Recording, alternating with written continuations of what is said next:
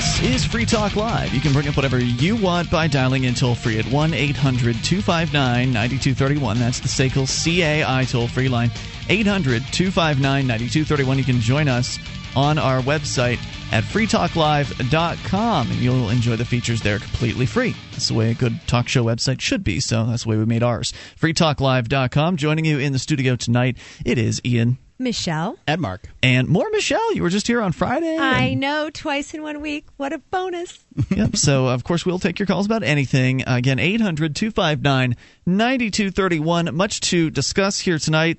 We'll start out with uh, the news out of Detroit, where things have just not been very good for a while. I'm not sure when exactly it started going downhill for Detroit, but it wasn't just recently. It's it's kind of been going downhill for, for a while there.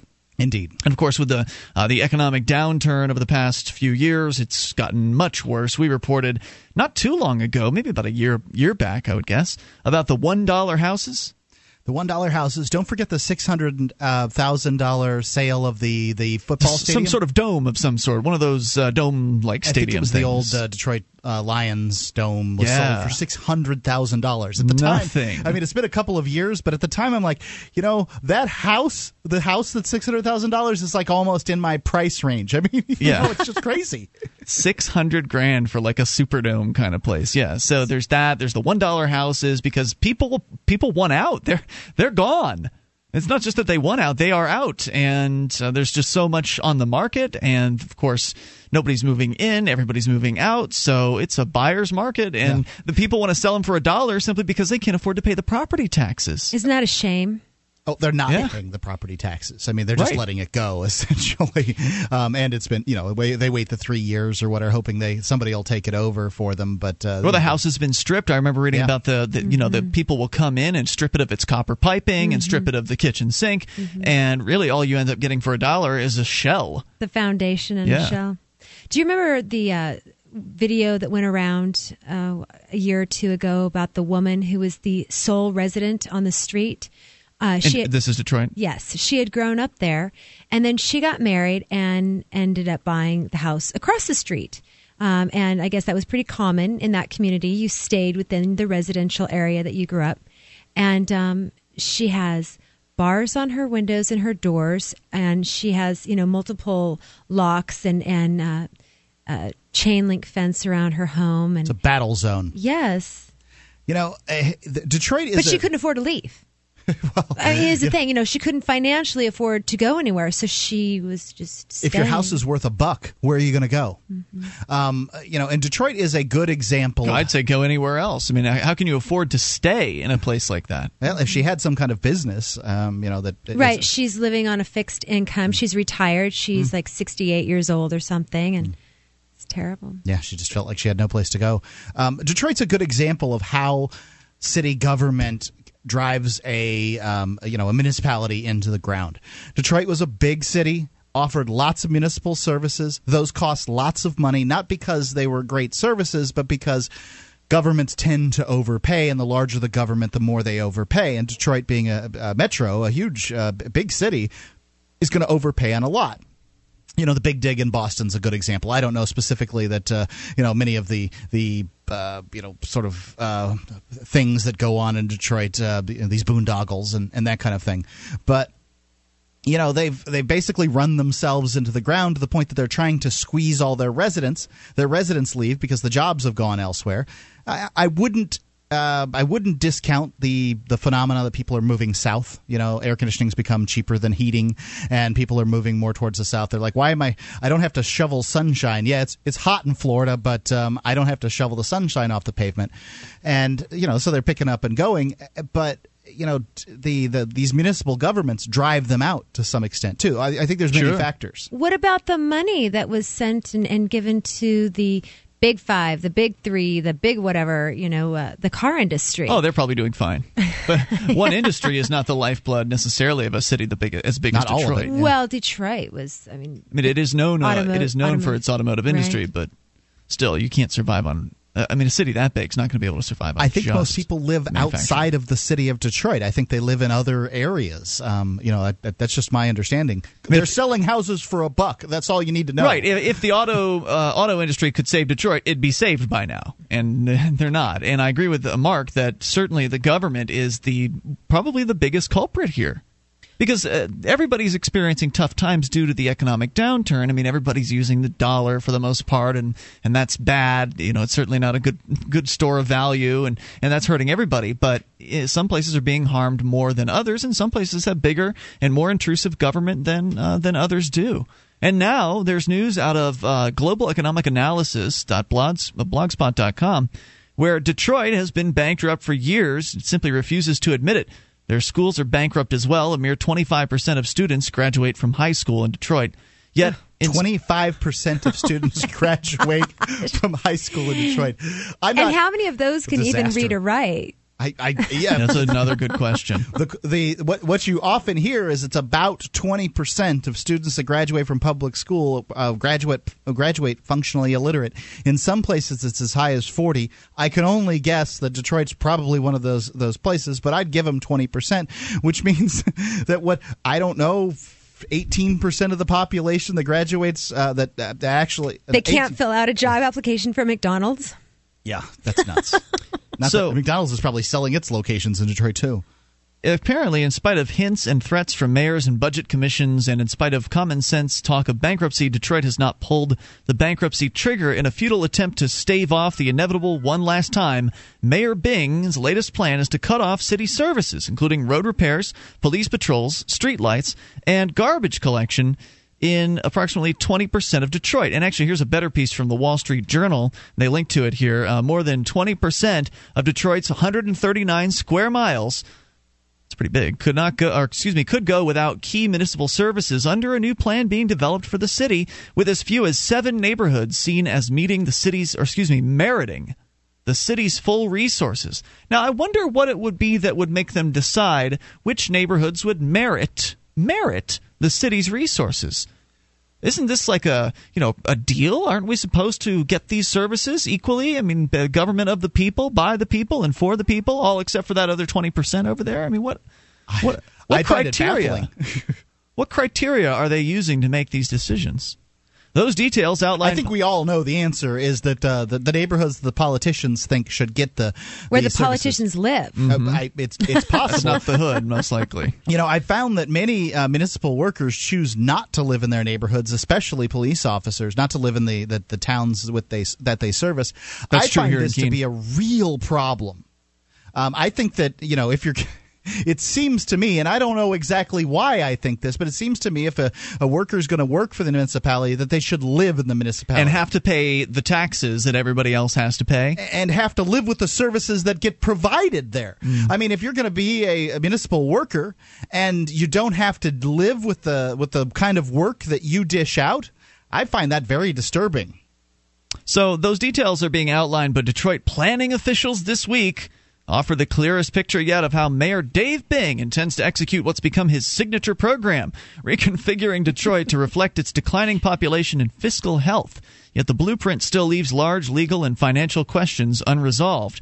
Until now, the mayor and his staff have spoken mostly in generalities about the problem, stressing the need for community input and pledging to a skeptical public that no resident would be forced to move but the approach discussed by city officials would have that effect, or could have that effect. Uh, Bing's staff wants to concentrate Detroit's remaining population, expected to be less than 900,000 after this year's census count, and limited local, state, and federal dollars in the most viable swaths of the city. Did he say he wants to concentrate the population in the most viable swaths of the city? Does sound like he said that, doesn't it? He's trying to encourage people to pick up and move from their $1 house to another $1 house. I are we going to call it like. the ghetto? That's so weird. I mean, really? You and put people... a cyclone fence around it? Crazy. Here, we're going to encourage you to move by stopping collecting your garbage and uh, no stopping water. other services. you won't be able to get police protection out here. The, the roads. I mean, you're just, yeah. your road. I mean, this is up north. We're gonna have. They're gonna have frost heaves. All right, more coming up here at 800-259-9231. That's the SACL CAI toll free line. More about a dying city in moments. Detroit. The latest on what's happening there.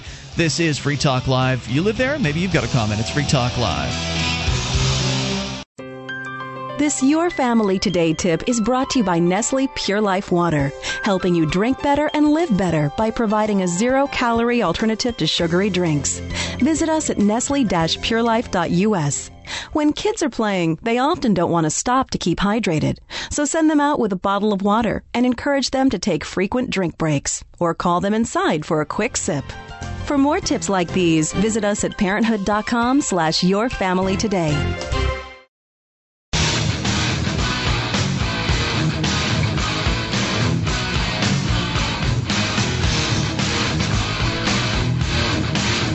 This is Free Talk Live. You can bring up what you want by dialing in toll free 800 259 9231. That's the SACL CAI toll free line. 1 800 259 9231. You can join us on our website. freetalklive.com is the place to go. So enjoy the features that you'll find there completely free.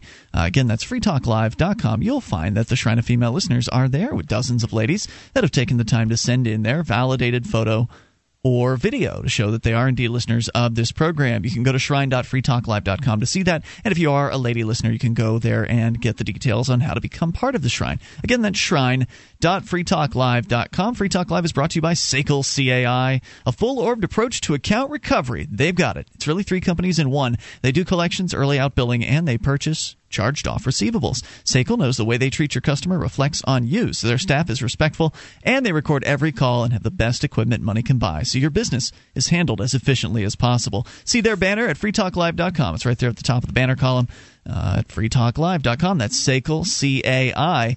As we continue, uh, we're going to tell you more about Detroit and what's happening there as the city government planners, the know it all planners that brought you the downfall of the city, uh, will attempt to try to save the city, which of course is not going to work because, well, centralized control and decision making tends to be very poor. And then if you combine that with aggressive force, you end up getting all kinds of unintended consequences. So we'll get we'll dig a little further into what their plans are. But first, let's talk to Noel, listening in Ohio uh, to WCER in Canton. Hello, Noel. Hi, uh, I've been listening to you guys for a while. Uh, some of the smartest stuff on radio, I must admit. Wow. Um, Thanks. I work. I work with a guy, an older fella, who uh, uh, met a woman, moved in with her, her, and he owned the house, and he was trying to sell it, and somebody went in and took all the copper. Not only just copper, but uh, like uh, wiring and electrical stuff. It was unreal, and now the house is basically unsellable. Wow. Yeah, uh, and um, considering where was this? Was this in Canton? I'm sorry, I missed where you said this was. Oh, uh, in Massillon, like uh, Is that Ohio? Uh, it's like, yeah, yeah. Okay. It's uh, maybe like five miles away from Canton. It's still a big city though. Hmm. And, uh, but uh, talking about Detroit, uh, how you know they want to like shut down twenty percent of the city. That's right? right. No trash. No. Well, uh, I'm a big Trekkie, and I remember an episode of Deep Space Nine where they ended up going back in time to San Francisco, and they had these precincts, these uh, sanctuary areas where they would put th- that there was uh, yeah no trash, no water. It was old rundown buildings, and they would basically put all the uh, homeless people and uh, you know lower class citizens there to literally get them out of sight, so that the middle class and the higher ups would continue living on without actually having to look at all these people and this horror. And it just seems to me like this could be one step away from something like that happening. Yeah. Sounds like it. It makes you wonder if there are any uh, upper income people still left in Detroit. you know, Well, I- yeah. There's got to be an enclave in there, there. there must be somewhere. well, that or they're just trying to uh, shut down the city so they can film a new RoboCop and not have to build a set. I have heard they're going to reboot RoboCop, so it's entirely possible. So with this house uh, from your friend who's in Massillon or was it was in Massillon or whatever, when they took the copper and the wire and the stuff out of it, I mean, obviously it devalued the the you know it devalued the home a great deal. But is it entirely unsaleable? Does can he just not sell it for anything, or he just can't sell it for enough to get his money back out? So he'd have to reinvest. Um, I mean, See, it's it's it's not even that. Uh, consider he had a hard time selling it in the first place, mhm. and so then this happened, and it just compounded. You know, now he, he's got this house that is uh, devalued, and he can't sell, and uh, he's stuck with it. And there's nothing he can do. yeah.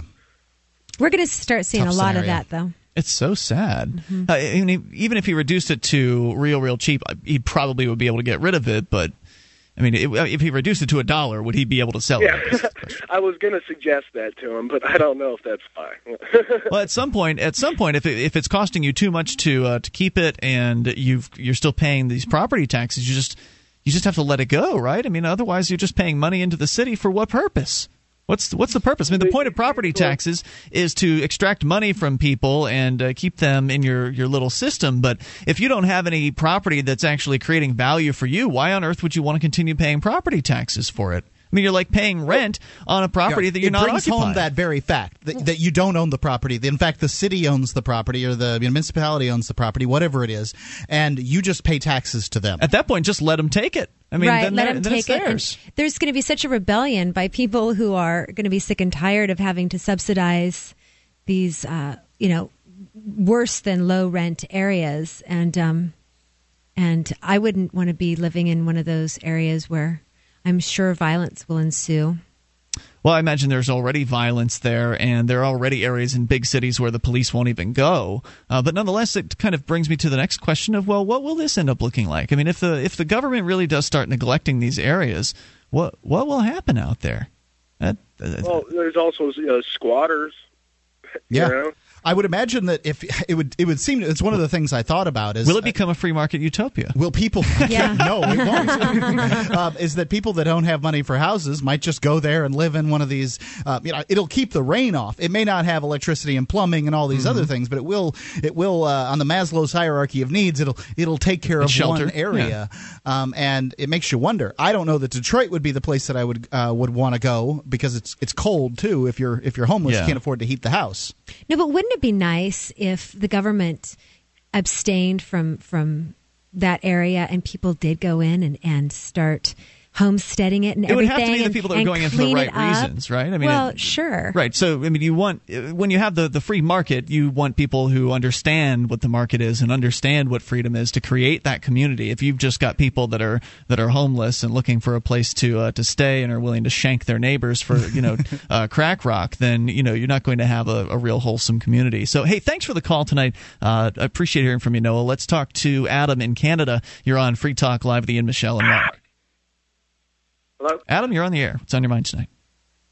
Hi, yeah, I hear about Detroit, how they're cutting off uh, services to 20% of the cities. You know, it's kind of shocking. I never heard anything like that coming out of American news before. Uh, it reminds me of Greek austerity measures and things they're trying to impose in other countries that are in trouble with the IMF. Um, it sounded a lot like how a ghetto could begin, you know, like they would be setting up ghettos in Detroit or something very slowly. I would imagine ghettos already exist in Detroit. Are you referring to ghettos like about a- the a German? German style ghetto. yes, that's what I said earlier. That's what I meant. To, exactly. Oh. Yes, that's what I right. Concentration camps. Yes. I think it's uh, probably. Yeah. that's why we'd have the Uh, cyclone fence. You know. And who would you yeah, be yeah, suggesting would be that setting that up? The federal government or the city of Detroit?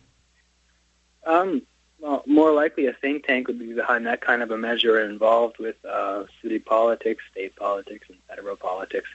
But Detroit is a very uh, a planning city for the kind of a Fabian socialist movement. I mean, it was and it was supposed to be a very, very, very wealthy American center, the exact polar opposite of what what it was today.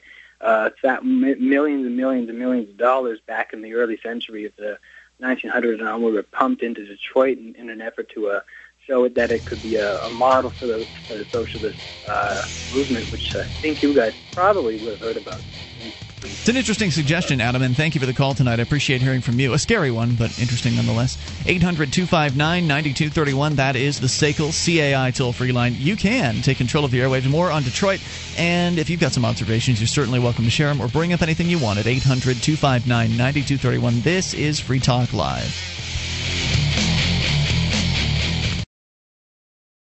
Have you been thinking about starting a website? I'm going to tell you about a great offer from HostGator. HostGator is a worldwide leader for web hosting, and they make it easy to get your own .com domain name. You create your very own website with their free site builder tools and templates. Sign up at hostgator.freetalklive.com to receive your first month completely free. Whether you want a personal blog or a complete e-commerce business website, let the experts at hostgator.freetalklive.com host you.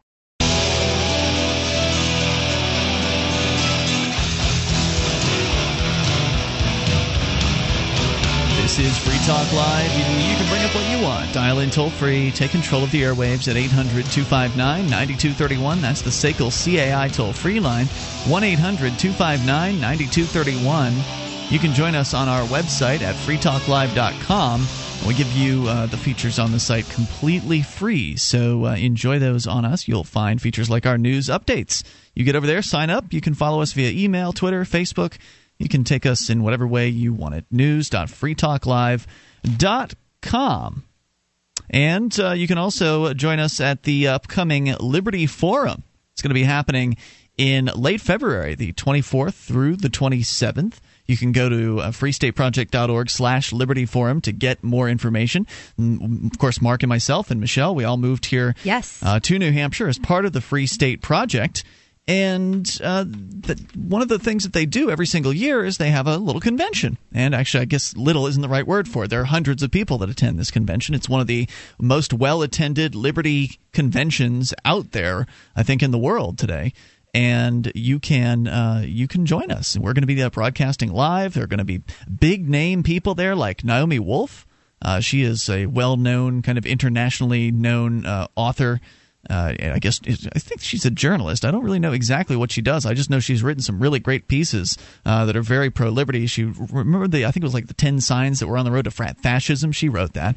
That was very good and so she'll be one of the, the keynote speakers there. Gary Johnson, former uh, governor of New Mexico, outspoken anti-drug war advocate, drug freedom advocate. Uh, He's going to be here Johnson. in the state shortly too. Is he? I didn't yeah, know that. January. So yeah, he's going to be there. Uh, Jordan Page, who apparently is a, a musical artist of uh, some renown, uh, and a bunch of other folks that are already on the speakers list. Go to freestateproject.org/slash Liberty Forum. Registration is open now, and you can get uh, take advantage of the early bird pricing that is available. It is an absolute blast. Michelle, you were there last year at the Liberty Forum. Was it your first time? It was my first time. That's when I got my first hug from Ian.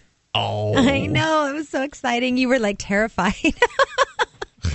but yeah, you've been a good hugger since. And that is, you know, one of the things that I discovered there is like, these are some loving people. And it's so awesome to be, it was so awesome for me to be surrounded by people who are like minded. I've um, spent, I had spent, you know, basically 30 years kind of in an island um, philosophically. And, um, and that's a pretty lonely place to be when you're the only one that thinks the way I do, and and I found at Liberty Forum that I was certainly not alone. No, hundreds of other like-minded, liberty-oriented people all hanging out in the same hotel right in the dead of winter uh, in New Hampshire.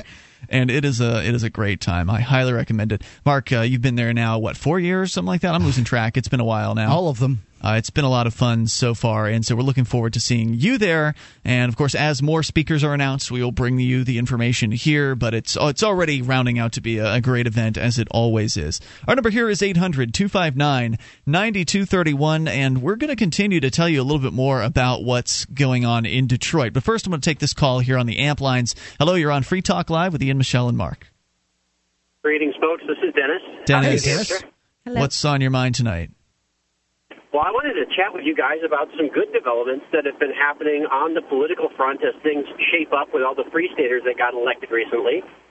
All right, do Um, it. That's good news. I'd like to hear it. So- yeah, so you may be aware that there was a person that uh, a lot of the Liberty folks were really hoping would become the Speaker of the House. Yeah. And uh, Bill O'Brien. Yes, Bill O'Brien. Right. And he is now the Speaker of the House. Right. Now, it turns out one of the things that the Speaker gets to do is they get to create the various committees that exist in the legislature, at least in the House. And so uh, Speaker O'Brien has created two committees that did not exist before. There is going to be a committee whose entire sole purpose is to hear petitions for redress of grievances by citizens against their government. Incredible. I mean, you would have even thought that this would uh, would occur. But Especially, what does that mean, though? They can hear the, redre- the the grievance, but does that mean they can do anything about it? They can do anything that the legislature is allowed to do in order to try and rectify the grievance. They can assign monies. Uh, they can, if they wanted to, depose judges. Um, they they can pretty much do whatever the legislature has power to do. And it turns out this is how the lawmaking apparatus used to work for about the first 40 years of the existence of the state of New Hampshire. That what would happen was people with a problem would come to the legislature, they'd describe their problem, and then the legislature, hearing the problem, would say, okay, the appropriate remedy is to make a law, to get rid of a judge, to force a town to pay someone money in reparation, whatever the situation is, which is sort of the opposite of what everyone does today, which is we come up with, oh, there ought to be a law, and then you have to dig to find out why. So you're saying that they did this for 40 years in New Hampshire and then they just stopped? Did they just decide they were sick and tired of hearing people's complaints and we're just going to do what we want at this point? Pretty much much. I think the reason they stopped on the federal level, as my understanding is, is they just got tired of the abolitionists. Uh, apparently, the abolitionists were just making so much noise trying to get their grievances redressed over and over again that they just got tired of listening to it, saying the same thing, which is go away. And um, you know that's the reason they got rid of redress of grievances on the federal level. I don't know on the state level. Yeah, well, this is going to be a great opportunity for shining the light into the cockroaches. It's going to be a great opportunity for every time, um, you know, something bad happens to a person by the government, especially. We have this nice now kind of institutionalized functioning. It's not just a fringe way of doing it. It's a way that will be paid attention to by the media. That kind of has to be paid attention to by the governor, the judges, and all those folks. So that's kind of cool, interesting, and fun. And I'll be interested to see what happens with that. Well, I have to say I'm interested to see what happens too. Although I'm I'm a little skeptical up front. I mean, having seen what has happened when people have attempted to redress through the governmental system before, for instance, with a particular judge out here uh, in the Keene area who lost his marbles uh, in front of uh, people for no reason whatsoever. Uh, one of the local uh, New Hampshire natives actually put in a complaint about that particular judge, and even though he did this on video video footage, and it was clearly uh, outside of the rules of, of procedure for what a judge is supposed to do when he's going to charge someone with contempt. You're supposed to warn people first. He didn't do that or anything. He clearly wasn't following his rules. Uh, but the Judicial Conduct Commission, or whoever it was that was appealed to, basically kicked it back in the person's face, saying, "Yeah, uh, everything's fine with this judge." So you're saying this particular commission would somehow be more likely to do something, or what? Exactly. You're, that's pointing up one of the things that I really like about the structure of New Hampshire's government is that it, it's very intentional that the House of Representatives has more power than the other branches do on balance. In your case, they're the, the judicial review people. They were all judges, right? Mm-hmm. Yes. And so there's, the judges are saying the judge did nothing wrong. In this case, it's people elected to the House of Representatives who serve only two-year terms and who have very, very small districts, and they're people that, as as you learned, it's impossible to get this until you've lived here.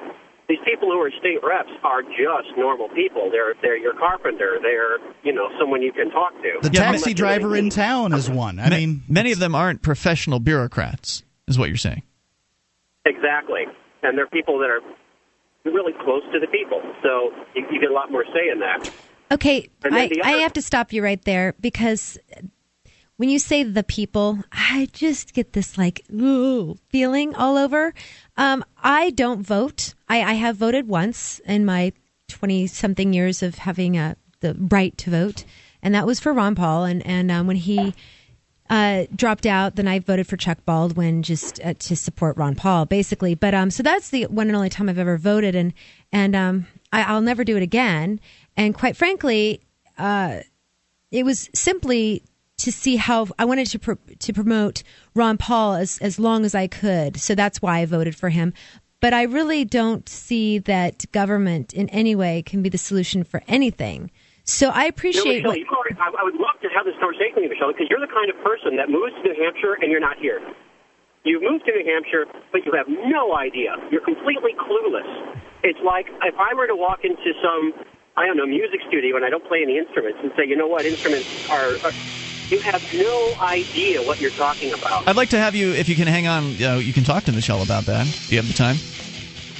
Absolutely. All right, more with Great. Dennis here in a moment. And I'm wondering, Michelle, what would it take to get you to vote? Are there criteria that uh, could be clearly there's you know, some level of criteria could be accepted by you? Calling to... her clueless is probably not one of them. more coming up here. 800-259-9231. You can take control. Bring up what you want. This is Free Talk Live. Thousands of years ago, from the time of Moses to the time of Alexander the Great, Julius Caesar, and beyond, TrustedCoins.com brings you an incredible selection of authentic Greek, Biblical, Roman, and Byzantine ancient coins, all certified authentic by world renowned numismatic expert Ilya Zlobin. Transport yourself to the distant past now at TrustedCoins.com. This is Free Talk Live. You can bring up whatever you want by dialing in toll free at 800 259 9231. That's the SACL CAI toll free line. 1 800 259 9231. You can join us on our website at freetalklive.com and you can enjoy the various features that we have there. We've got the listening options, which allow you to call in. Uh, we've got our, our, listen lines. You can call in from any phone that can uh, dial long distance. You can listen that way. Of course, broadband and dial up streams available for you around the clock, 24 hours a day, uh, 24 hours a day also on the listen lines. Our webcam is there, the satellite feed, as well as 84 radio stations from coast to coast that carry the show at various times during the week. You can get all the details at listen.freetalklive.com Dot com. And Mark, if you want to get the latest uh, in Liberty news, our website's pretty good at freetalklive.com, but there's another great website out there too. Freedomsphoenix.com. They're uncovering the secrets and exposing the lies. That's what the readers of freedomsphoenix.com get every day.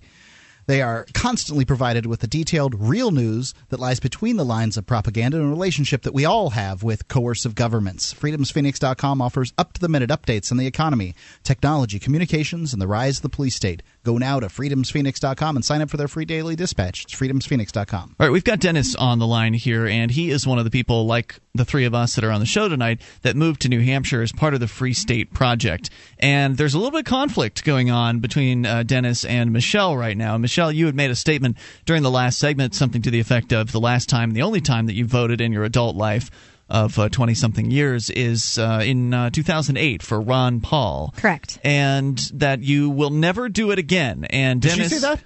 Yes. Yep, that's Okay. right. And that and Dennis is still on the line with us here. And Dennis is one of the more active uh, folks in the political side of things. And and uh, you know, in the beginning, when I made the move here, I had similar thoughts as uh, as Michelle. I was I was pretty burnt out on politics, and and Dennis, I told you you're going to have to prove yourself, and you know prove that politics is possible here in New Hampshire because I was I was pretty set on that it was total waste of time.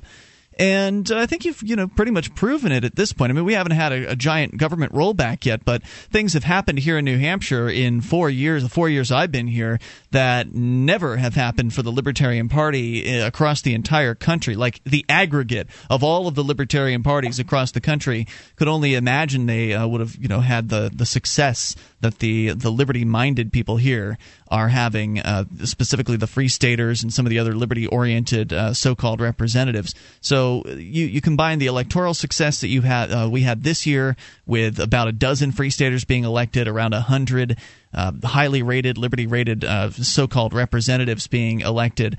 And you combine that with the fact that already we had one Free Stater, uh, I guess, put forth some legislation last year that repealed the entire or maybe it was earlier this year, repealed the ban on carrying knives. So now it's completely legal to carry a knife, uh, any old sort of knife, a switchblade, whatever, butterfly knife, uh, here in New Hampshire. So that's that's an increase in liberty uh, in that particular aspect, and it was done by a uh, somebody who moved here as part of the Free State Project. So again, you know, kudos to you on that one, Dennis, uh, for I, I think proving your case to me, but I, you were saying that you thought Michelle didn't know what she was talking about, and I think he called me clueless. so I wanted Yeah, to yes, maybe actually you are. God, I just love that- that's those ad taking hominems, buddy. They're logical fallacies. Why don't you, instead of calling me names, why don't you pick a topic and, and let's have a discussion that's civil? Well, that's what I was attempting to do. So you, you start Before off or on any after you called me subject, clueless? Right. You start off on any subject clueless until you learn, until you get experience and information. You're rather presumptuous to think that I'm I'm clueless about something. What is it about politics? About New Hampshire? You didn't specify. Well, about the process? So, yeah. So Yeah, the- what? the I'm getting to it. So look, you have not been in a situation till now, till coming to New Hampshire, where the people that get elected are actually going to listen to you, and it's going to mean anything to them, whatever you say, right? Anyone that you talk to, say U.S. Congress or president, as if you're going to talk to any presidential candidates from civil house, right? Um, they're, they're not really there to listen to your concerns, and you're going to have zero chance of maybe changing their political philosophy. And that's not the case here. Okay, actually, if I, Dennis, if I could interject something, um, the people that are voted into office are ethically supposed to represent their constituents.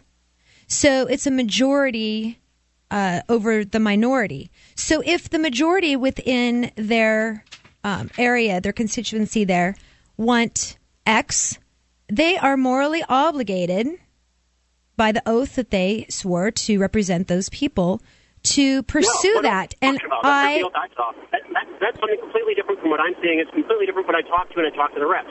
The reason that you're clueless is that you have not spent any time, not any significant time, surely, talking to the people who are elected representatives. And I have to start off by saying Keene doesn't count because the representatives from Keene are both annoying and horribly statist and the very worst out of all 400 You that call we have. people names an awful, an awful lot. You know, status, It's useful getting information. clueless.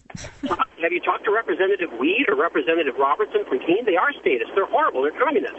They're very bad men.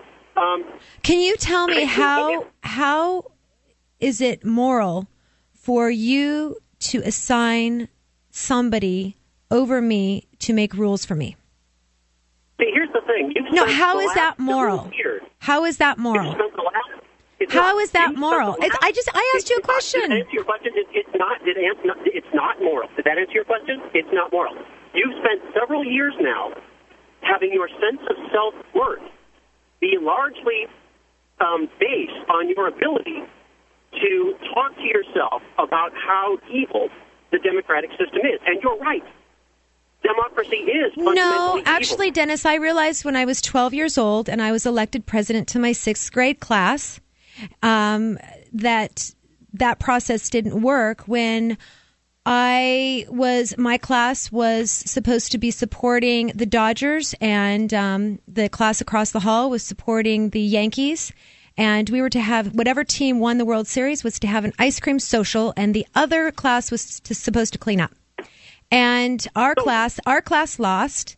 And so we were supposed to clean up for the other class. And i was given the option to provide ice cream for everyone doesn't that sound familiar we could everyone can have ice cream It doesn't matter who won or what was right or what was the agreed to contract we'll just give it to everybody and then no one has to lose and i said no because we made this agreement so I was tossed out of office, and the person who was who suggested that everyone get to have the ice cream was Robbie Elder was was put in my place.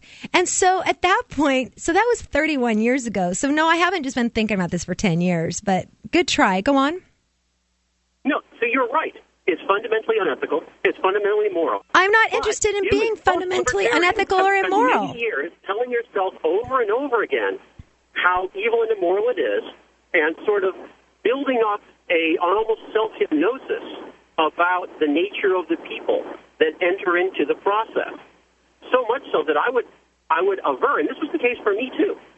The first time that I'm talking to reps or I'm sitting in some committee meeting, it's almost like you're in enemy territory. These are bad people. You get this weird vibe. I don't like this. I'm uncomfortable because you're telling yourself that over and over again, and you have been for years, that it's immoral, it's improper, it's unjust.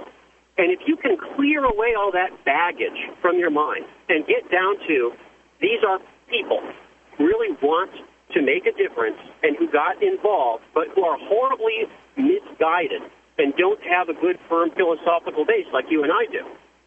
If you can get past all that baggage and get to the point where you're having a real, meaningful conversation from one person to another person, I suspect you're very good at that if you can clear away the baggage, you'll find that a lot of these people largely do get it. And of course, then there's the dozen or so Free State Project members who've been elected and who already got it before they got elected.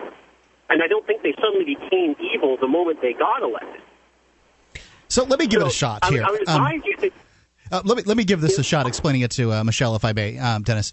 The, because of the nature of the fact that there are 400 reps for 1.3 million people in the state of New Hampshire, everybody rep- the representatives represent about 2,000 people apiece. I'm not exactly sure of the numbers, but I know what it is in my area, and what that results in is that they're much more connected. In most states, you're talking about a representative rep- representing tens of thousands or hundreds of thousands of people. So they really do discount the things that you say. A representative represents fewer people, has to pay more attention to the things that um, an individual says. So New Hampshire, maybe um, the democratic system isn't ethically the right way to go about getting more liberty for people, but it is the only way to go about getting more liberty for people that seems to have a practical application in the real world.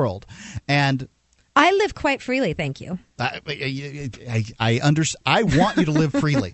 However, I know that the, the government is after you, you know, and th- well, like that has a certain. get me. That I, I, I understand where you're coming from, but I you know I I still concerned for other people's soul. freedom. Like uh, you know, even though I live pretty freely, there Yes. are still some things that I can't do. And, and Dennis, thanks for the call tonight. I Appreciate hearing from you. 800 259 9231. You never did answer the question, Michelle, because you were in, into it with Dennis there. Uh, you know, if there are any criteria that would uh, get you to actually vote for somebody. So uh, I want to find that out here in a little bit. Okay. Uh, 800 259 9231, the SACL CAI toll free line. Hour number two is coming up. You can take control. This is Free Talk Live. You know the Constitution like the back of your hand. You've read books, listened to podcasts, attended lectures, surfed websites, and watched videos. You've made liberty your life's goal, but something seems to be missing. Stickers from libertystickers.com. Exercise your freedom of speech with the world's most dangerous bumper stickers. That's libertystickers.com. But wait. There's more. You can buy Liberty stickers wholesale. Get them for 99 cents each when you put 100 or more in your shopping cart in any combination. Sell them or give them away. They're great for gun shows, flea markets, fairs, outreach, and more. Earn extra money, promote freedom, and spread the word. Need custom stickers, labels, or decals for your organization or business? Liberty Stickers makes them. Go to libertystickers.com to order or call 877-873-9626. libertystickers.com. The world's most dangerous stickers.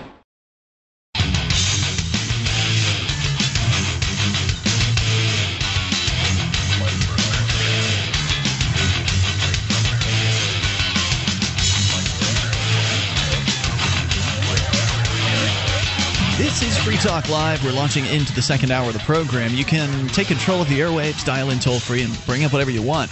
800 259 9231. That number is brought to you by SACL CAI. It's 1 800 259 9231. You can join us on our website at freetalklive.com. We give you the features on the site totally free, so enjoy those uh, on us. Again, freetalklive.com. Main feature of the site actually allows you to create the content. Everything you see there in the main column of the front page was created by listeners like you. As you're surfing around the web, you find something interesting you want us to know about, you want other listeners to know about, you submit it to the site, and then everybody can vote on whether they like or dislike your suggestion. So go and get interactive and create the content for the site at freetalklive.com, and thanks for doing that.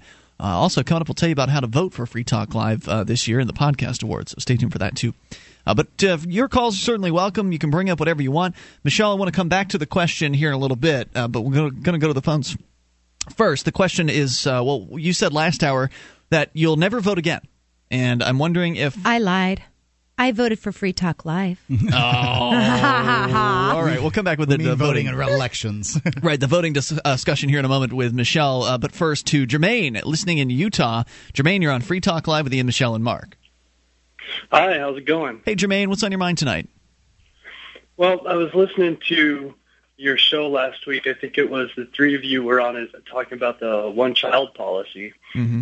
and uh, and I think it was Michelle that mentioned uh, Bill Gates should just stop vaccinating. Vaccinating Africa, yeah. right.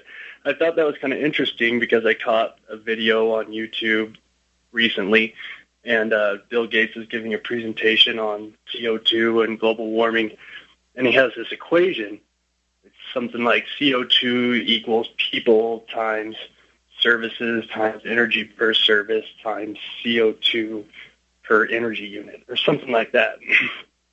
And he says we need to get CO2 down to zero or almost zero. And he says if you know your algebra, then you know one of these variables has to be almost zero. And as he says that, the P in the equation for people or population is highlighted on the screen behind him. And people in the crowd kind of chuckle.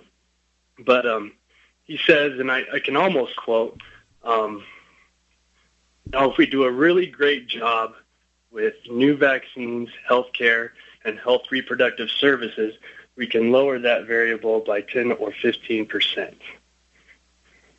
Talking about people, you mean? Talking about people, right. If we do a great job with vaccines, we can lower the population by 10 or 15 percent. Do you think that's what anyway. he was talking? Like, was he in, intentionally talking about people, or was that like a mistake? No, it, it's it's very clear. If you Google Bill Gates vaccination population, you can come across the video. But he made it very clear that's that's what he was talking about, and that's what he was trying to lower. He he, he started out by saying the population is 6.8 billion, is going to be 9 billion and then uh, and then he makes that statement right afterwards. Interesting. Creepy. Thanks for the call, Jermaine. Got to let you go. Weird talk back coming from your phone there. Thanks. 800-259-9231. It's interesting that he's you know doing this vaccination thing, um, and at the same time, uh, you know, wanting people to have fewer children. You know, it's it, it, it's interesting. I mean, you want to save people. Obviously, people that live have children. People that don't live don't have children. Well, this is this discussion coming on the footsteps of our discussion, as he mentioned last week about Ted Turner, who's this huge media mogul guy, coming out and saying that he thinks that uh, that people should be restricted to having one child. Pretty crazy stuff. Very dystopian uh, craziness is what. It's just hard to describe the the madness behind thinking that you know best how many children people should have. The the hubris of the the mindset that it would take to believe that uh, that you would be able to decide that you know what an appropriate uh, level of family planning is and how many kids everybody should have. It's very very strange and very creepy and scary. Yeah, it's uh, it, it's bizarre stuff. So let's get back to the voting discussion. Then we have to get back to Detroit uh, because we never really even began to scratch the surface on what's happening there.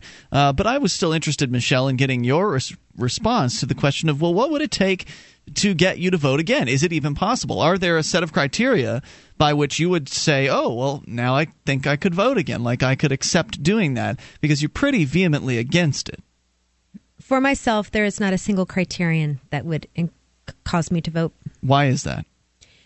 Because I simply do not think that I have the moral right to to elect somebody to govern you. I am an absolute proponent for self government. Personally, for me, and we've talked about the fact that I'm a Christian, I ascribe to theocracy for myself. You know, there might be something that I may want to do or whatever, but I you know as as i understand god i i submit myself to that so maybe i'm nice to people that i don't like so or something, voting, you know. But why, so why, so self government. I believe in self government as far as me too. But why does voting uh, necessarily mean that you're attempting to impose a way on someone else? Well, I, if I'm voting, then I'm hoping that a partic- particular person is going to be elected, right? So I'm condoning that person uh, overseeing or, or making legislation over I you. I, I don't know if I really feel like it's a condoning of anything like that. I think that uh, the idea behind it, for me at least, is that I can see that this. I agree with you that the system sucks, and that I'm not. A, you know, I don't like democracy, and I don't want to rule over anybody else. I don't have those desires. Not democracy. And uh, and I that's not democracy. Represent, representation. Right. Yeah. In a democracy, you do not le- elect people to rule over. Whatever, Mark. You know what I mean. It's okay. democracy, republic. It's all people ruling over other people, whatever way you want to slice it. Um, I understand the subtleties of what okay. of what you're saying. And I used to be all that, well, it's a republic, as though that meant anything significantly different. It just means you're democratically electing people to rule over you rather than having the mob rule hey, directly. I don't I don't have a problem with other people if they would like to form alliances and create governments for themselves and, and vote. Go ahead. You notice I didn't tell Dennis Goddard that I thought he was an idiot or clueless. No, or, no, I, I or noticed. that he ought not to do what he was doing. I simply, as long as I can opt out but you say can't. and say no. But you can't opt out. Did you say I cannot? No, they've got a cage they'll put you in if you don't. Uh, they'll you know take away take away your home if you don't pay property tax. Well, that's why I sold both my homes. Yeah, but you still you still by renting you're still paying property that tax. I well see I disagree with that simply because say my rent is thousand dollars and the mortgage is twelve hundred. I guarantee you that full thousand dollars is going to the bank. It's not going to it. I understand what you're. I understand what you're saying, but in So- general, renters are paying. The, I never uh, paid property property tax. tax. and I owned homes for ten years, eleven years, But and the, I. but the the landlords of the homes that you live in. Uh, I was a paying. landlord. I didn't pay property tax, so I don't know what they Really? do. Yes, I don't know what they do. I haven't paid capital gains Well, property that's like voting and saying, income "I don't know what they do with the ballot." Come on, I mean, you know what they do. They, I happen to the know that the- vast majority of landowners pay their property taxes. Otherwise, they don't own their land for long. The person from whom I rent right now, it, um, my rent does not meet their mortgage. Uh, it- that you know that happens in the marketplace. It's it's certainly true, but um, you know, if Sometimes property taxes are built into a mortgage as well, so that you still may be paying a, a portion of the property money's tax. fungible. But So, so that's just. I guess what I'm saying is that is um, that's my choice, right? To not participate in the process, Sure, of course it is. right? But uh, would it bother you at all if uh, there was a situation in which. All right, because my concern is that, like, I get what you're saying. I'm living free. I'm living as free as I can, and I can live pretty darn free. And if people leave me alone, then that's great. Um, there are lots of ways in which they won't leave you alone. They'll continue to uh, to come after you, and if they're not coming after you, there's a good chance they might be coming after you, your friends or your family members.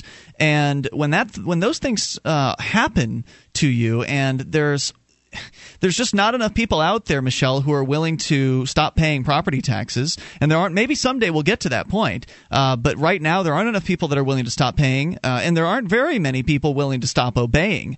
Most people are going to go along to get along, and they're going to obey whatever stupid, arbitrary laws are put on the books. And you could say to yourself, well, that's fine. If that's what they want, then that's what they should have. But there are a lot of people who don't want that. It's that they don't have the courage to say no. They don't have the, you know, the gumption within them to. So I have the courage to stand to, say up. no, but I should start saying yes, so that I'm what? not suggesting you do anything. I'm I'm questioning your motives, and um, you know I've got I've, I've got an, a, you know another question for you. Um, you know you can you can do as you said whatever you wish with your time. If you want Do to you vote, both vote? Yeah, I, I have voted, yeah. Just recently. you voted for Andrew Carroll, right? That's right, a Free Yeah. State Project participant. More coming up here. You can take control, bring up what you want. This is Free Talk Live. Bitcoinsback.com. Support an alternative currency and also get 5% back when you shop on online retailers such as Amazon and Fishpond. That's Bitcoinsback.com, B I T C O I N S B A C K.com. FreeOzRadio.com. Live after every Friday edition of Free Talk Live on the Liberty Radio Network at LRN.FM and found anytime at FreeOzRadio.com. That's FreeOzRadio.com.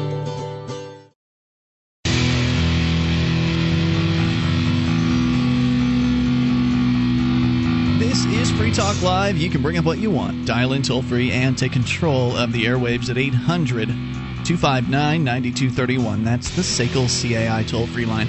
1 800 259 9231. You can join us on our website at freetalklive.com and enjoy the features you'll find there totally free.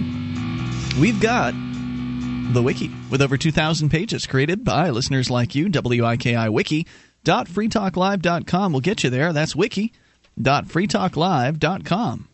Have you, have, you, have you ever wished that you could buy, sell, and trade in silver in your community? Dell Valley Silver has a no cost, turnkey setup for you. Get paid, and you can promote the use of real money. This isn't like so many other silver currency setups where it's really just a system to sell high priced rounds. You can check them out at DellValleySilver.com. Get a hold of Karen there and get started. DellValleySilver.com. There was a uh, tragedy in, in Karen's family last week. Her daughter was uh, was uh, murdered by a, a serial strangler in um, Pennsylvania. There's a fund there that you can help with her granddaughter, like a trust fund. I'm going to be donating to that. Maybe I've I think we sent a check in already. So I'm not I'm not entirely certain whether it's going to be this week or was last week that we donated. My wife takes care of the money, but um, you can get involved too at DellValleySilver.com. Didn't we set up a, a donation link, Mark? Oh yeah, it's it's gift.freetalklive.com. Thank you very much for that, uh, Ian. It's called gift.freetalklive.com. She's a lovely girl, very Uh, the- sweet, beautiful smile. Little granddaughter. She has a daughter. Yeah, five years old. All right, so uh, our number here, 800 259 9231. That number brought to you by SACL CAI. Talking about voting. And uh, Mark, you had a question for Michelle. Uh, you didn't well, quite have your turn to... to beat up on me now. Come I, on. I hope I, I hope I not. I don't. I hope it's not portrayed as I'm beating up on you. So, um, you know, you've suggested, and I've heard the rhetoric before. Maybe you haven't used this exact rhetoric, but that uh, you know the state has institutionalized violence. Why would I, uh, you know, v- use a vote in order to uh, have institutionalized violence set upon another individual? Which is essentially what the government does. You know, it finds groups of people it, it wants to go after for whatever reason. Some in some cases, it's all of us, and um, you know they they they use violence to get what they want, threats and that kind of thing. And I totally get that idea that you don't want to use violence to uh, send the government after other people. However, um, I think we would both agree that, you know, for instance, uh, that, that, the state's really a tool um, that you know, for instance, if you're locked in a room with uh, some people and uh, you know that the, those other people are going to use that gun if they get a hold of the, that's sitting in the middle of the floor uh, against me and my family, that maybe you would scramble for the gun too in order to get it away from the people who would use it to uh, you know, be more threatening towards the rest of the group.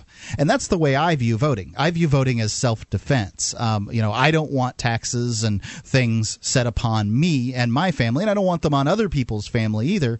That's the reason that I choose to vote.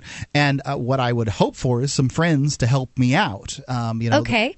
Do you believe in taxation without representation? I think that taxation is theft, whether you have representation or not. Well, ought I to be represented if I'm not paying taxes? Should you be representative? I, I don't know that it really matters. Um, I think. I mean, that I don't I don't participate in that process. You I don't, don't participate pay, in that process. You paid taxes the other of, night at the at dinner we had. Yeah. last night. The state. So I thought we were talking 9%. federal government. Well, and then let's like no, no, we're talking about voting. I'm talking about voting. General, I don't care yes. whether you're talking about the, the town meeting or um, the, you know the presidency. Mm-hmm. I agree. I don't recommend the, voting for the feds. I don't think the higher you that. go up the the ladder, Mm-hmm. the less your vote counts. So I can totally get the argument that it is a statistically insignificant act to vote for the president. If I were to be able to retract my vote for president and vote for the um, for somebody else, it wouldn't matter because of the way the votes came down in New Hampshire. The same people would have won, the same people would have lost, and it wouldn't have mattered. It wouldn't so have I, mattered even if somebody different won. It'd still have well, a warmongering but a hole. But what I'm trying to point out is my vote really didn't matter in pres in the presidency. It wouldn't have changed the person at all. Um, and no, so, I'm sorry, Michelle. We haven't been talking really about federal voting at all here. We've been been talking about just more only talked about state local. Yeah, in New Hampshire, the where more local you get. As, as, Mark pointed out, in New Hampshire, it's incredibly local compared to a lot of even the state government is much more localized compared to right. uh, the other governments. And you know, we talk about uh, the Free State Project, and and I'm not sure how how it's perceived by people outside, but within the Free State Project, there is a spectrum. And sure. you know, I um I had Thanksgiving with the Lawlesses, and Chris Lawless is a selectman, and, and he's involved in in getting people elected and things, and and so within that spectrum, I would say he's maybe at one end, and maybe I'm at the other end, and there's really room for all people totally within that, with that, spectrum. I, I, you know, the, the if, if it sounds like I'm saying that there's two groups here and there's a schism and one one of the groups bad, bad people, it's not true because, right. um, you know, I, I would I could be convinced that voting is immoral. If I could be convinced, I would choose not to do it. I will not do something that I think is immoral in that fashion. But I am not at this point, up to this point, convinced. So what I'm doing is I'm challenging your beliefs in order to find out what's true for me. And if in the process you can find out something that's true for you, mm-hmm. I'm I'm for it. So but you mentioned I, Chris I'd like to, I've got one more analogy. I was at a prison. I, I love it that you love analogies because I get those. I was at a prison. I was not housed at this one. A friend was, and on this prison they had instead of a fence, a line drawn in the in the, uh, the on the ground in the concrete, and if you cross the line instead of a fence, you didn't. It, it took nothing to cross the line. But if you cross the line, the the friendly and competent state workers uh, that were armed there would show you deep, rich, beautiful shades of red and pink that you didn't realize were housed within you, and they um so in fact, it took nothing to act to be free, but there were consequences, and many and and the and all of the people who were housed within chose not to cross the line. Now, um, the state isn't as competent, uh, and the line isn't as clear in uh, in when you're talking about voting and all you know the the whole governmental apparatus. And some people can choose to be more free than others can choose to be, but the fact is there are lines and the government will come and uh, and and do things for you but if you were to change the rules that says the line isn't there suddenly everybody would wander about freely and what i'm saying is is that we can move some of these lines to the point that other people have more freedom free people that are within the circle and can't and choose Great. not to step out because they they find it dangerous Okay, great. So if you feel called to lead people in that direction and participate in that, then that's great. And so I'm coming at it from a different angle and maybe I will lead or encourage people to do that and and so by working together in conjunction even though we're actually approaching it from a different angle, we are both essentially working to I'm working to eradicate the state. You're working to limit it. I don't know that um, I don't know that our our our you know goals are that much different. I I don't um, you know as far as I'm concerned, a person should be able to opt out of the governmental process um, that I def- I think is best for me. So if they can choose to opt out, then I think we want the same thing, isn't that so? If they can choose to opt out, correct. Right. So, so actually, we want the same stuff. Well, okay. Well, wait a minute. I mean, you mentioned uh, Chris Lawless, who we've had on this show before. He was the organizer of the Liberty Forum last year. And Yes. He's, he's not organizing it this year, but he did it for three years in a row and did a great job. I think it was three years. And so you had dinner with him. Clearly, you're on good terms with him. Yes. And you uh, you mentioned that he is a selectman, which is like essentially the town councilor position here in, in New Hampshire. That's basically what that means. It's more work than it is power. And well, but it is uh, a political position, and they It can is. do things, and you know. So, I, I guess my question is: uh, Would you prefer to see somebody like Chris in a position like that, even though it is power and all of that, or would you prefer to see a sadistic, uh, you know, communist in that position? That's called a false dilemma. No, it's not. It's a very realistic choice that you it's are likely. one or the other. Uh, would you like to see some in power in uh, other towns right near, right, right here in, in Keene? Somebody ran Monadnock against him. region? Somebody ran against him who was likely in favor of greater control over other people's lives. More coming up. This is Free Talk Live. When it comes to potential police abuse, the most important place to protect yourself is while driving. FreedomCam.net has a groundbreaking new product that gives you the best all around protection the, GPS, Black, Box, Dash Cam. This easy to use unit has video cameras recording all around and inside your vehicle. It also has a built in microphone and GPS navigation, which records your driving route and speed. For traffic stops, accidents, and all other driving incidents, protect yourself with the ultimate witness at freedomcam.net.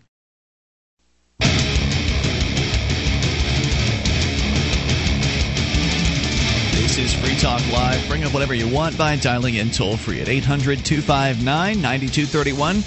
Yeah, we're rehashing the voting conversation, but we've never had it with Michelle before. 1 800 259 9231. You can join us on our website, freetalklive.com, and you can enjoy the features there free, including our mobile site. You got a smartphone? Just punch up m.freetalklive.com for quick access to our streams, our podcast. Go to m.freetalklive.com. Are you on any medications? Are you getting your meds at a local pharmacy?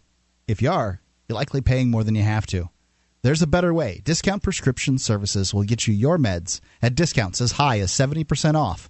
And they'll deliver them right to your door. All you have to do is go to meds.freetalklive.com. You can click uh, on Become a Member there on the left hand side of the page. Their customer service is excellent. I've gone through the process. They'll walk you through every step of the way. And you'll save big time. It's meds.freetalklive.com. We're talking about voting and also different approaches to achieving liberty in our lifetime because I happen to think that voting is still the most ineffective way to uh, to achieve liberty. However, the methods I believe are the most effective are the least likely to be ad- adopted by most people. That's the the paradox that uh, that I've found to be the case here in New Hampshire so far. I moved up here um, back in 2006 because I was frustrated with uh, activism opportunities down south. I'd spent my life living in Florida, and I moved here to New Hampshire, and I was pretty burned out on the idea of the uh, the political system at that point. I was very excited about civil disobedience and non cooperation. I saw that happening up here in New Hampshire, which I'd never seen happen before in the liberty movement, and that was the, that was the real draw that got me here. It wasn't because of the representatives, it wasn't because of the the voting, or it wasn't because of anything that was going on. In fact, there wasn't really anything of significance to point to as far as political success four years ago. Yeah, Um, you know, there were a couple a couple of elected individuals. no, not four years ago. I don't think so. Joel Winters was in. I know that much. No, not when, not not. Uh, he was elected after we moved here. I don't believe that's. I think you're wrong about that. You might want to double check. Um, but uh, so I moved up here, and it was because of the disobedience. And I thought, man, this this is the key. This is a, a major factor to to achieving liberty in our lifetime. I still believe it's an important, a very important factor. But unfortunately, most people just aren't going to get on board. And maybe someday that'll change, Michelle. And I hope that maybe you can be uh, a significant factor in helping that happen. But from what I've seen, uh, even people within the liberty movement that understand uh, freedom and understand the viability of things like civil disobedience and, and non cooperation, which is a, a very also powerful form of, of you know, working toward change. That's kind of when they come after you. You don't do what they they demand of you.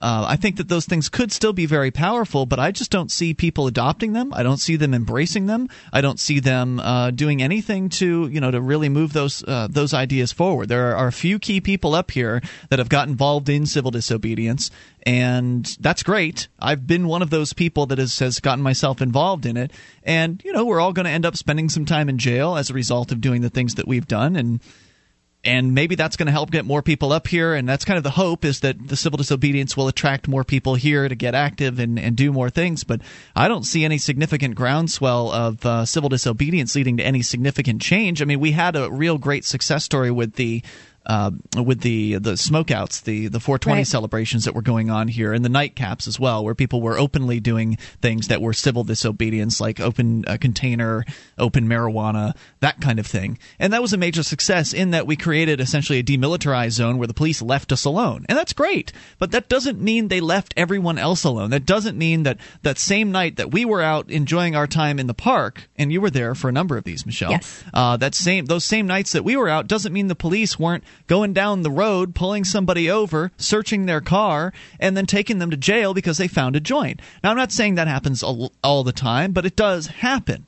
Uh, that that does happen, and then people are being victimized, whether or not we're doing civil disobedience. And I'm I understand that you can you can brush that off by saying, well, if people want to be ruled, then that's fine. They can be ruled. But many of the people that are being arrested for drugs don't want to be arrested for drugs. And the only way they're going to stop being arrested for drugs that I can see in the near future uh, you know, beyond some mass acceptance of non-cooperation, where the cl- the court systems get clogged up with people and they have to stop prosecuting uh, drug crimes, would be to change things through the system to where these legislator types tell the police people to stop enforcing these uh, these bad you know these bad laws or some repeal of the police the in California don't even care if those are the laws. I mean, they've they've come, they came out and said with uh, the the most recent proposition that would have legalized marijuana, they said we're going to continue to enforce what we want to enforce. So then you get down to a situation. I realize I'm going on here, but then you get down to a situation Just like. tell me when I can talk. Yeah, well, like you've got. It, I'm, I'm, coming back around to can where I was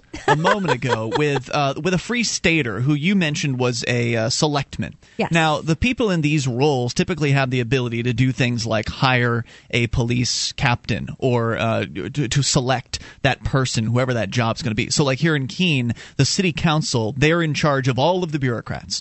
So they can say, this police chief, he's out of here. We're bringing this guy in.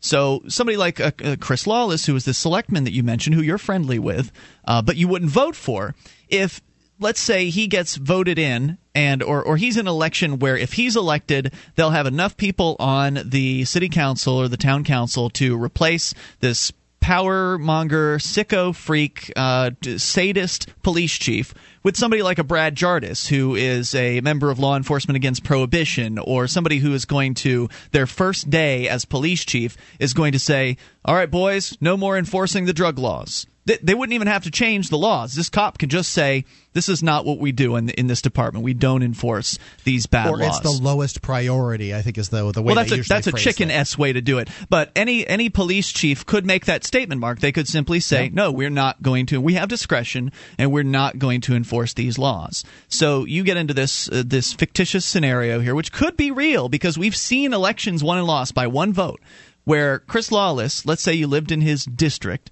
mm-hmm. and Chris Lawless loses the election because you didn't turn out and vote. You'd mentioned it's during all my fault. You'd mentioned during not no, it's not all your fault because somebody else could have voted. I didn't. Well, there's lots of people that don't go and but vote. you could have gone and voted, and you could have turned that election around. But you said during the break that it, a little piece of you would die inside if you went and voted, and that's why you don't vote. No, I didn't say a little piece of me would die inside if I voted. I said I feel that if I were to compromise my moral beliefs than a little piece by of voting. Compromise well, your moral in, beliefs in by any, voting. in any way. right.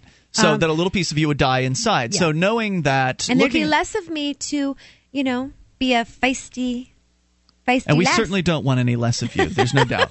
Um, but then you've got a situation where this person who could have changed the face of the aggressiveness of government, sure, they're still going to attack, sure, they're still doing terrible things in general, but this person could have brought on a new police chief to stop enforcing the war on drugs, to to actually help the you know the, the, these people that have gone to jail would not have to go to jail. How many people over the next two years during that next election cycle will end up being arrested and have their lives ruined because this coulda, sadistic police chief That continued person- on? that would you would you have a piece of you die inside as a result of that? No, that sadist that um, was voted in, it, what woulda, coulda, shoulda. He could very well, he or she could very well go. Oh, it was such a close race. I need to moderate some of my views Yeah, if I want to be elected again, or. We see it in election after election. Or what happens if, like, for example, I know he wasn't elected and voted in, but uh, uh, someone who we all know is Alan Greenspan. He com- radically changed his uh, his beliefs on the gold standard. Yeah, he used to be in favor of gold. Yeah. Right. So so in the same if you apply that same thing to an elected official, their minds can be changed either way. And you know, I have proposed that loving people to liberty is very effective. And I really don't see how me voting for somebody to to make rules for you and I to abide by is in any way So it wouldn't bother you. Wouldn't bother you if uh, another hundred, you know, maybe t- 250 people in your town were put in a jail cell during the next two years because of this sadistic police chief that could have been replaced had somebody actually gone out and voted for the Liberty candidate. That wouldn't bug you at all. taking my words and twisting them. No, you, you're saying you won't vote, and your vote could have thrown this election in the favor of somebody who would use less aggression against the people. For me, that's worthwhile. To, for me to, to see that possibility of people who normally will not do anything for themselves, they will not stand up, they, They will won't not step over the disobey, they will not refuse to pay, they will obey, they will jump through the hoops. Do you have CD Evolution fundraisers? CityEvolution.org. Yep. Uh, no, do you ha- do you have fundraisers for that? Do we Uh, have No, do you? You've done I that do. before. More coming up. Right, is I did. MemoryDealers.com offers the world's largest selection of discounted optical transceivers, including SFPs, GBICs, XFPs, XENPAKs, and X2s that are 100% compatible with all major networking equipment manufacturers, including Cisco, 3Com, Foundry, Alcatel, and HP, at up to 99% off list price. Memory Dealers can also offer customized solutions for your transceiver requirements, including private labeling. Memory Dealers is your trusted source for all your networking and telecom accessory needs, in stock and ready to ship via overnight delivery. MemoryDealers.com.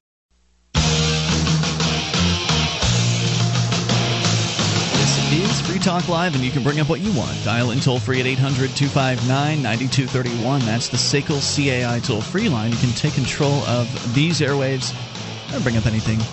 And don't forget, you can join us on our website, freetalklive.com. We could use your assistance. It is that time of year. It is the podcast awards time. In fact, they're going on for another few days, going through the 15th through the end of the night on the 15th. You'll have another couple chances to vote. You can vote every 24 hours between now and then. So please take a moment and go to podcastawards.com. Scroll down to the politics slash news category, select Free Talk Live. And there are also some of our other liberty oriented friendly shows in the other categories like Freedomain Radio, School Sucks, and the Pirates of Savannah. Uh, you can select those if you know are familiar with them as well. But uh, definitely, the very bare minimum, vote for Free Talk Live, the podcast slash news category at podcastawards.com. All you have to do is fill out the quick form down at the bottom with your name and email, click submit. They'll send you a verification email. You click the link inside that, and you are done. It is a quick process, and it makes a big difference for us. We are up against some heavy competition this year. The the, the guys that won last year Yeah, they beat us last year. are so, I mean, in we, we're this- not we're not just blowing smoke. no, they're in again this year, and Dennis Miller, who is a nationally known uh, radio personality and uh, t- you know comedian, he is also in the running this year. If you see Wheels Off Liberty in the running, um, and you think, "Oh, I should vote for those guys," they've already thrown their uh, support behind Free Talk Live. That's so true. You can vote for Wheels Off Liberty by voting for Free Talk Live. That's right. We'll be giving them the honorary vice uh, winnership Yes. I've been voting for you. Thank you, Michelle. I appreciate that. Uh, to, again, please just take a quick moment and go to podcastawards.com, vote for Free Talk Live in the pod, uh, the political slash news category, and then you can do it again in 24 hours, and I think one more time, 24 hours after that, until the end of the 15th. So please do it. It makes a big difference for us. Podcastawards.com. All right, one more question, Michelle, and then we're getting right back to the phone calls here because people Can want to talk. someone please call? well, believe it or not, people want to talk about voting. Uh, so we're talking about that voting and whether or not to vote. Now, a lot of the people that are anti-voting, as you are, you have sworn off voting for the rest of your life. for myself. Right. Now, a lot of the people that are anti voting are also evangelical anti voters. So, do you have that same viewpoint? Are you interested in converting people into not voting? Do you want to make it so no one votes? What is your goal? Is it just a personal thing for you, or are you trying to actively uh, recruit non voters? I don't believe I try to actively recruit people to do anything except for eat more healthy. Okay. I mean, really, like I. so you I, don't care if somebody else is a voter, even though it burns you on the inside uh, the, the, to you know to violate your moral principles. Doesn't bother you if you see other people doing it. You're you're more likely to just leave It them alone. It amuses me. Mm-hmm. I think, why are you doing that with your time and your resources and your money? Go plant a garden.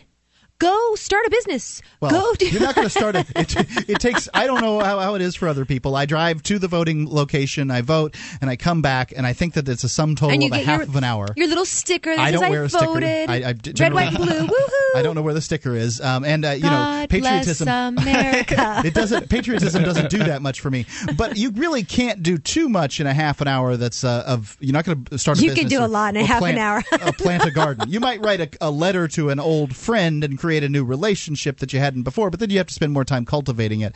Uh, the um, you can see people you know at the voting location too. Right, to that, that much is true. Voting doesn't cost you that much in time or money. But Did you're not Ga- trying to Did recruit. Gandhi vote? I don't. I know. don't have no idea. You're not trying. You're not trying to recruit people into not voting, right? Correct. Okay, I'm just curious because some people in the not voting camp have this utopian view that they are going to successfully convince everyone to stop voting, and even if I don't believe in do that- utopias. First even of if all, they could do that, it wouldn't make a difference because what's more important is to convince people to stop paying and to stop obeying the government. which I, I guess I do suggest that to Yeah. people. no, I highly f- would Yeah. suggest people do that because as yeah, long as I- people I, I do endorse that one. if people don't uh, first of all it's never going to be the case that people all stop voting because the government bureaucrats will always vote for themselves every single time they will vote for their system they will vote to perpetuate it and uh, so that's just completely unrealistic lending their limit, legitimacy to it. yeah, and then um, if people were to actually stop obeying and stop paying these government people, then it would all come to a, a screeching halt. That really would make a difference. But people stopping voting, it does absolutely nothing to stop the government because they will continue to tax, and as long as people will pay, they will continue to create Right. regulations as long as people will jump through the hoops. So I got my first job uh, when I was 13 years old, other than babysitting, and I did not pay any taxes. I guess Social Security was taken out, but um, so I haven't paid into taxes even before I was of the age to vote. So yeah, I That's guess I try to lead by example. Let's go to David, who's listening in our very own Keene, New Hampshire, I believe. David, you're on Free Talk Live. Hello. David, what's on your mind tonight? Oh, I'm thinking lots of stuff while you're talking. Um, mostly, I'm thinking. Um, I vote. I'm not going to try to convince anybody to vote, but I vote, and um, I'm thinking uh, it could be. You can like do some actions if you vote. Hopefully, by somehow dismantling from within type of thing. I've, I've, we've seen it happen. I mean, there's evidence that that is possible. It's, there's evidence it's happening now uh, here in New Hampshire. So I think you're right, David. And, and it's the fact that those things have been shown to be possible that has convinced me to get back on board uh, with uh, some more inside the system activism. I know there's going to be a couple of Free State Project participants are going to be running for political office out here, and I've always done what I could to help those folks when they do it. And uh, and hopefully we'll see more inside the system uh, stuff out this way uh, here in Keene coming soon. Yeah, I mean it, it's. I mean it sounds good to me to work from within and from without. Absolutely, a multifaceted approach I think is uh, completely uh, the appropriate way to to do things because not everything is going to turn on everybody. Obviously, Oh, David says it, and it's great, and you support it. I said that, and you both were like, rah, rah, rah, rah. I got it from you, from Dennis what are you talking about? I, I fully support people doing different things. Okay. Just you know i'm i'm what my only argument is that by not voting you're just not you're doing you're leaving something out that you could have an effect with Well, you know, and also the not voting um, crowd. There's there's a tendency to suggest that voting is um, not moral, and if voting's not moral, moral suggests that it's not just immoral for one person. Like it makes me feel bad um, because you know I. I there, there's lots of things out there that may make me feel bad that aren't immoral, but um, you know, if if the if the stand they take is it makes me feel bad, okay, fine, whatever.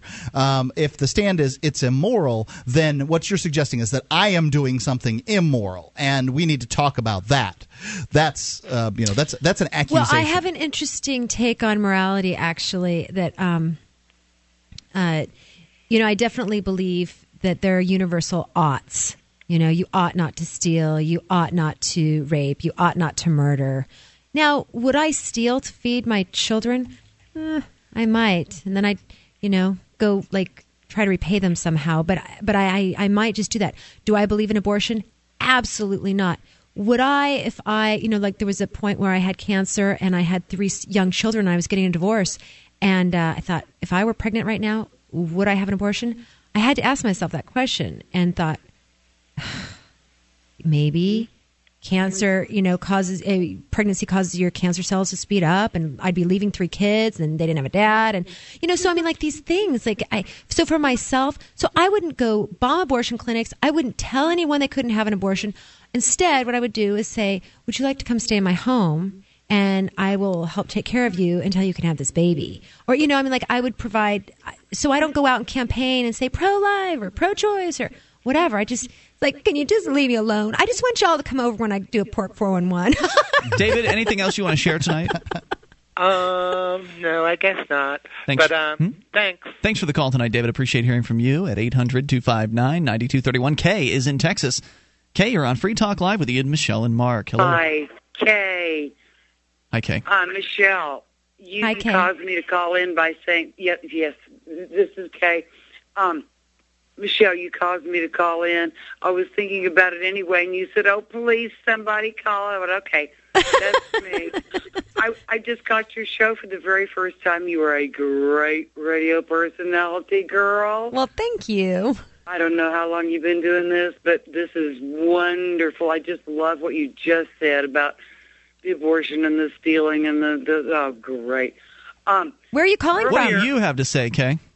Oh, what I have to say is that I heard you for the very first time in the car on the way home, and I got home and put you on the computer, and I was hearing Michelle talk about how she hadn't paid her property taxes, and how can she tell us how to to to perform that for ourselves? That's a great question. And by the way, may I ask how you are listening on the radio? Where are you at in Texas?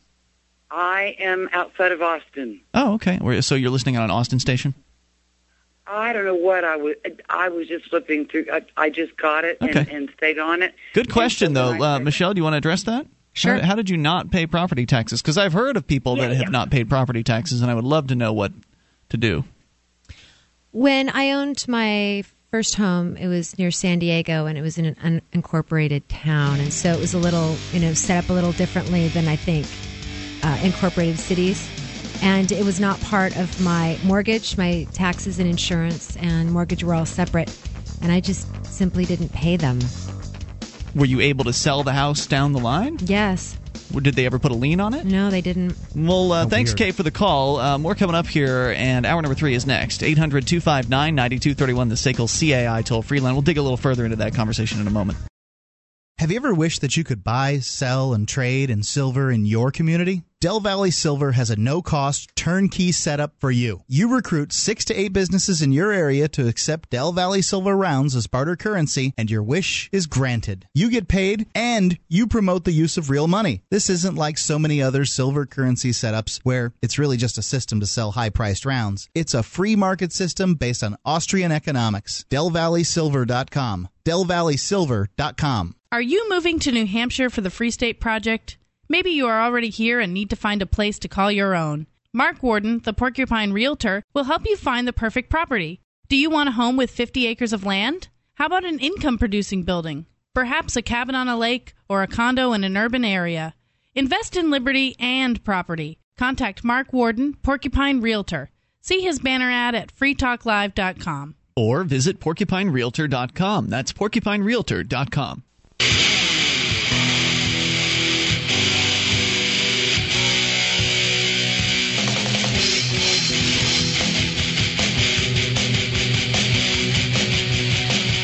This is Free Talk Live. You can bring up whatever you want. Just dial in toll free. Take control of the airwaves. 800 259 9231. That number is brought to you by SACL CAI. 1 800 259 9231 as we launch here into the third hour tonight. It's Ian. Michelle. And Mark. And don't forget, you can uh, join us online at freetalklive.com, and you can get interactive in various different ways there. Of course, we would like to interact with you on the phones here tonight at 800 259 9231. We'll tell you more about Detroit and just the the fall of Detroit, the uh, the decline of a once great city, or at least my understanding it was great. I've never been there. But uh, we'll tell you more about what's going on because they are just the government people in their attempts to save the city of Detroit are probably going to do anything but that. We'll explain. But they first, should have voted for different people. That much is it, true. It wouldn't have hurt it. Uh, wouldn't have necessarily hurt. However, in many cases, as you know, Michelle, when you vote, uh, it's usually a choice between crap and crap, and Yes. it's usually a total waste of time. In most places, it's a waste of uh, of time to vote for most. Uh, for most political offices, at least that's been my observation. I feel I feel like that's different here in New Hampshire, uh, but then again, that's another reason to come here as part of the Free State Project. So, to the phones and the fun. Homeless Joe is on the line in Arkansas. Homeless Joe, or is it John? Normally, we have Homeless John call in. Hello. What's up? Charles Neal, aka Charles Neal. Hey, Charles. What's on your mind tonight? Hey, I just want to give y'all some fresh update, man. You know what I mean? Uh, uh, you know, I didn't, uh, you know, I didn't get in the, uh, on the ballot here in Arkansas for the second congressional district, and uh, you know, but I learned something. I learned a lot. You know, but I had some help, some uh, some people that backed me up all the way. So you know, I'm feeling good about it. I'm feeling good about what I did. I took a stand, and I Charles? Do we lose you? Oh, darn. Well, Guess that's it. Yeah, if he wants to call back, anytime you get a disconnect like that, always welcome to uh, to, to check back in with us here. Uh, but yeah, The wonders of modern conveniences. So he felt it was worthwhile the uh, the political election process, and you will learn something typically if you engage yourself in that. I uh, having run a political campaign or two uh, in my time, Mostly how what which depression depression meds work better for you than the others. it's really it can be very very difficult. It can be uh, excruciatingly difficult to It is run really tough stuff. as a liberty oriented candidate in a political uh, race simply because your ideas significantly threaten the status quo. And the people that are involved in the status quo the politicians and supporters of those politicians the bureaucrats working for the the bureaucracy typically are very threatened by that. And they will do some very nasty things. People who believe that the politics scene is without risk are not really familiar with it in my opinion. If you've done politics before and you've actually had a message that was of significance in the uh, you know the favor of the ideas of liberty, then you can you will see likely how nasty politics can be and how dangerous. Uh, there's always the possibility of danger actually involved as well because these people are willing to protect their turf and they're willing to protect their system in some cases uh, in some of the, the you know very undesirable nasty ways. Well, another reason why it's difficult to get elected as a libertarian is that most of us have inhaled. Wh- Is what do you mean by that? You Well, think it's, didn't it's seem to not stop the possible? Democrats. Most most of us have inhaled. Well, I mean, so- oh, uh, but didn't Barack Obama inhale? I mean, he admitted that, Bill right? Clinton, he did coke. George Bush. Barack Oh. Obama did coke. Oh gosh, I am so behind on my Yeah. news. I need a TV. It's not so bad these days with the politicians. Like they'll totally admit to doing drugs, but uh, they'll still just don't crack do them down now. Right? They'll. Uh, well, I learned my lesson, and uh, no, now the it rest of you need very to go to jail. It was very jail. bad of me to do it, and you ought not to. So I'll make I'll, I'll enforce laws that say you you can't. We've got uh, Charles back here in Arkansas, back on the line here. Go ahead, Charles. What did uh, what did you want to share with us tonight? Or John, homeless John? I don't know what he's going by.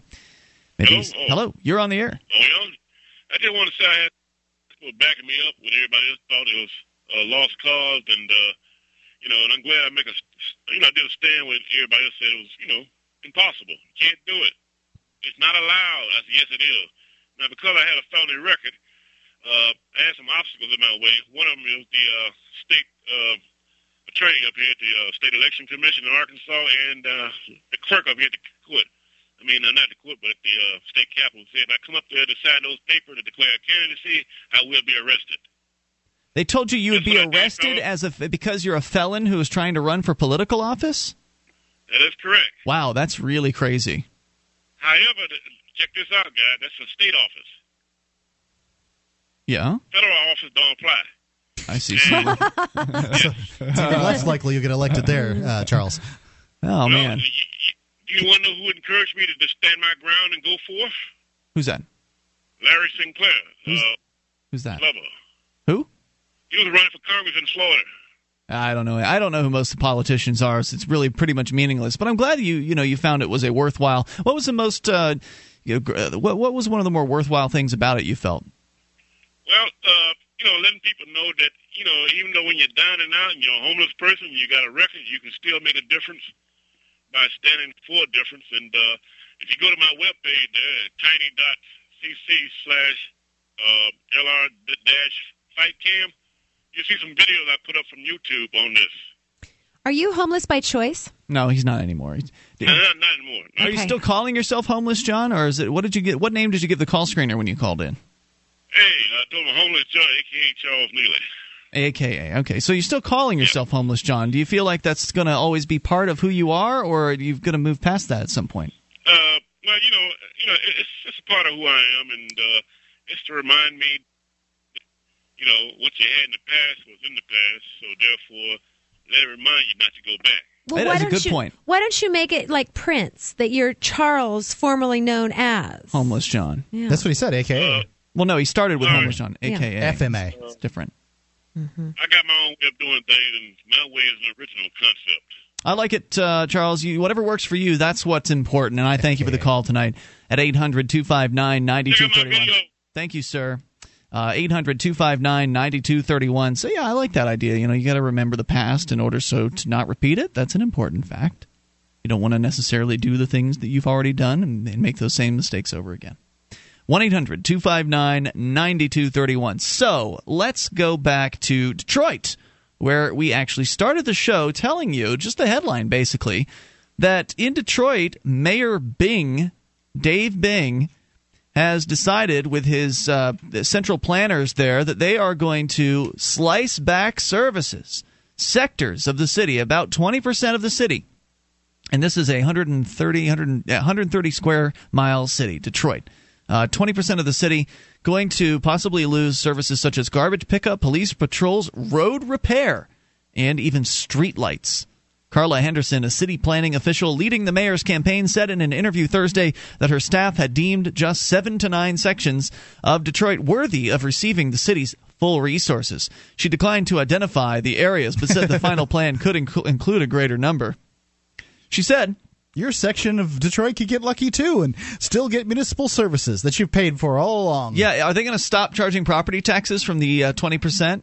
I highly doubt that. Yeah, I doubt it too. Uh, so Thursday, she said, excuse me, that her team had amassed hundreds of uh, bits of data on household income, population density, employment, existing city services, philanthropic investments, and housing stock in an effort to identify the neighborhoods with the brightest outlook, those that could be stabilized with additional city, state, and federal resources. Ms. Henderson, so apparently she's trying to convince us that they did more than just pick the areas they liked. She's trying to uh, convince us here that they really put a lot of time and effort They had into some this. formula for picking the area that the areas that they liked. Mm-hmm. I wonder how much it costs to subsidize the four professional athletic teams in Detroit.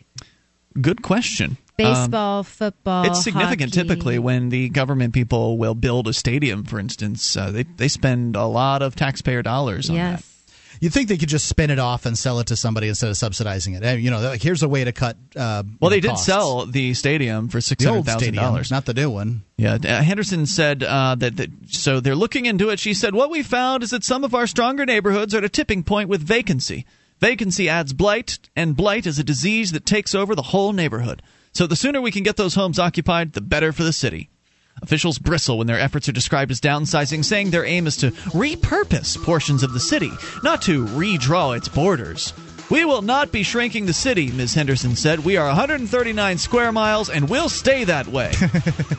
you just have to pay and we won't service you. Yeah, that's pretty much what it's sounding like here at 800. You have to pay and we won't service you. Right. That's funny. 1 800 259 9231. Again, there is no obligation for them to provide you with anything, and this just proves it. More coming up. This is a Free Talk Live. You can take control. One of the many imaginative graphic novels from BigHeadPress.com is Odysseus the Rebel, a new twist on an old story. This is not your daddy's Odysseus. BigHeadPress.com will help you spark imaginations and free minds with their enjoyable webcomics and graphic novels. Beautifully illustrated, inspirational stories will make your holiday gift giving a mind freeing experience that will be appreciated and enjoyed. Sample Odysseus the Rebel online before you buy at BigHeadPress.com. This is Free Talk Live. You can enjoy our website. Lots of features there, all brought to you free. FreeTalkLive.com. Head on over, enjoy the archives. Got a whole bunch of them. In fact, they go all the way back as late as 2006. All of them free. Get the last week's worth on the front page, easy to download. Then you click into the archive section to go way back, all for free at freetalklive.com. Thanks to HostGator. HostGator is a worldwide leader for web hosting. They make it easy for you to get your own .com domain name. They have unlimited disk space, unlimited bandwidth, free site builder tools and templates. Forty well, the the templates. There's 4,500 website templates. One-click script installs, an easy-to-use control panel, and if you use the portal that we've created, and I'll tell it to you in a second, you'll get your first month completely free. The portal is hostgator.freetalklive.com. If you use that address, hostgator.freetalklive.com, you'll get your first month completely free. hostgator.freetalklive.com. All right, so we're telling you about Detroit and what's going on there, where they're planning on just slicing back their so-called services, uh, just literally cutting it out of 20% of the city. They haven't they haven't moved ahead with this, but this is the direction the uh, mayor wants to go with the plan. Although uh, they bristle, according to the Wall Street Journal, they bristle the government bureaucrats when the efforts are described as downsizing, saying their aim is to repurpose portions of the city, not to redraw its borders. And so they're saying we're 139 square miles and we'll stay that way, which sounds to me like we're going to keep taxing you whether or not you're in the served areas. Yes, so that's you, exactly what it sounds so like. So if you live in the 20% of Detroit wherein there are still, you know, we're not going to give you any police service or we're not going to give the roads any attention. And, someone voted in those those clowns. Yeah, sure they did. Yeah, and they true. have the power And to they say always will. we're gonna we're gonna tax y'all, but we're only gonna provide services for these people. Well, most people vote um, not to vote for a candidate, but they mostly vote to vote against a candidate. So one could say that not enough people voted against these clowns. Well, one could say that they were only clowns to vote for in Detroit, but I don't know. I haven't That's lived all there. those things are true. All odds are good. That's a true statement, and what Michelle said is a, is a true statement as well. Somebody did vote for these people, and usually it's the government bureaucrats and all their friends and everybody they Mhm. brainwashed that uh, comes out and, and you know and gleefully votes for central planner types. I mean that's who we're talking about here. These same central planners that for decades have been ruining Detroit and destroying its ability to you know to have freedom and for people to be able to make choices for themselves and for their businesses and driving business away and and therefore driving jobs out and driving people out. That's why the the population has fallen below uh, significantly below a million there in Detroit. Um, so these people have, you know, ruined the city. The same very, you know, this very same crew of central planning bureaucrats are now going to try to repurpose uh, certain areas of the city with their brilliance. And of course, as we've seen, uh, central control tends to have. Uh, well, effects that aren't necessarily predicted by these bureaucrats in advance, especially when they use force on people, and then that creates unintended consequences.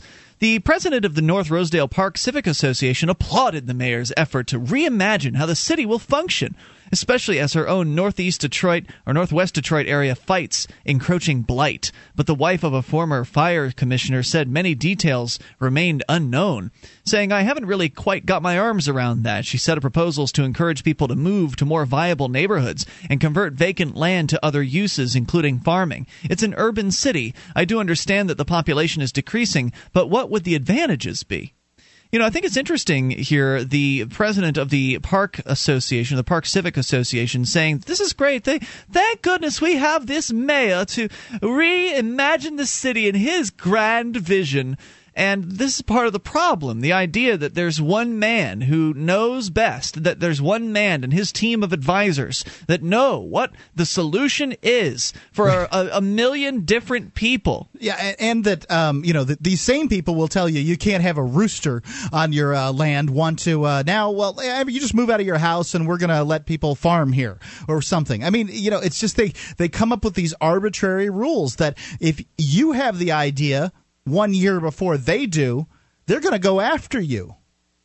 That's all true. Now, as the Detroit city officials say, they're already failing to properly serve many neighborhoods, making the effort to refocus services all the more urgent. If we have an honest conversation, we know there are many areas of the city where we are not providing adequate service at this time, said Ms. Henderson. So now they just want to make it official and basically say, that's it. We're, if you live in these zones of Detroit, you will know you will be on your own, but we'll still be collecting property taxes from you because that's how it works. There is no obligation obligation for them to provide you with any services.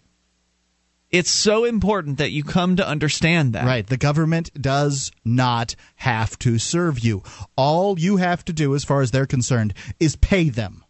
And then they'll serve you with whatever they want. It's if it's convenient for them. It's now inconvenient for them to provide road maintenance and police and and uh, you know streetlights for twenty percent of Detroit, and they're not going to do it anymore. And what can if people, you want those services, leave your house and go buy another house. What can people who are in this situation do about it?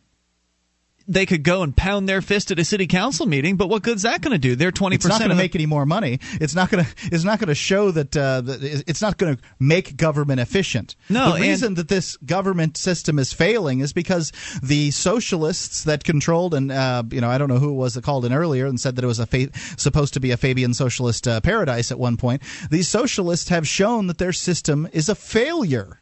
And the suggestion that somehow you're going to take a system that doesn't work and make it effective by pounding your fist is just ludicrous. Well, you could go. You could go and complain that they're cutting off your services and pound your fist about how you have a you know a right to be served, that you're paying taxes, and that you should be served.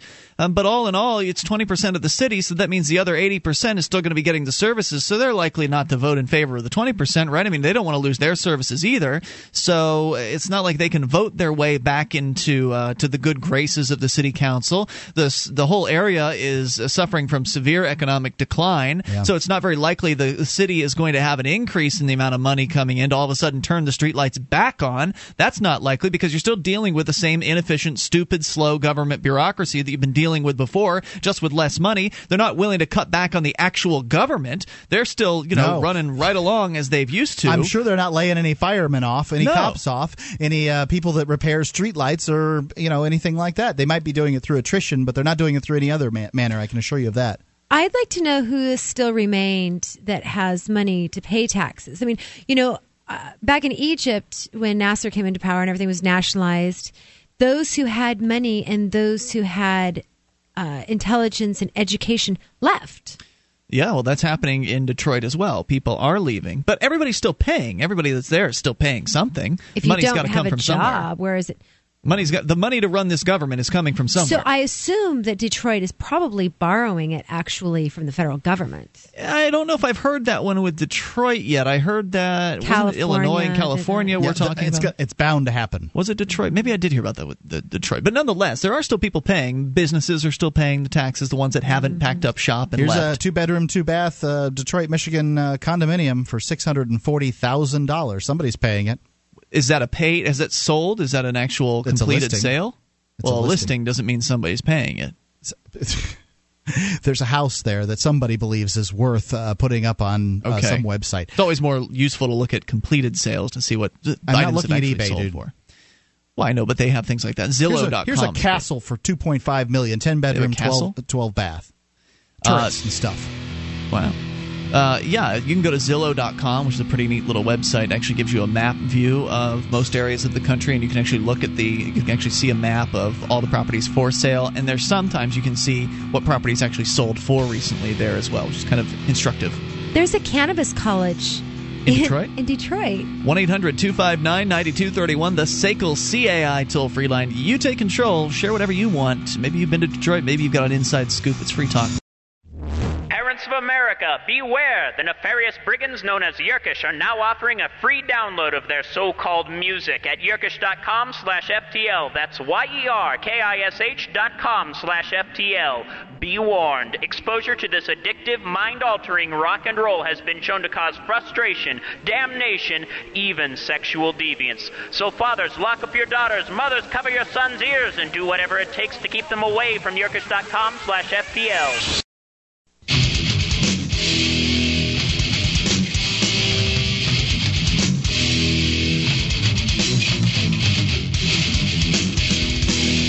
Is Free Talk Live. You can take control of the airwaves and dial in toll free. Bring up whatever's on your mind. 800 259 9231. That's the SACL CAI toll free line. You can join us on our website at freetalklive.com. Enjoy the features there free. Cam.freetalklive.com will get you right to our cam page and allow you to interact with other listeners because on the cam page you'll find the chat room. You can get in there and chat with other Free Talk Live listeners while you listen and watch.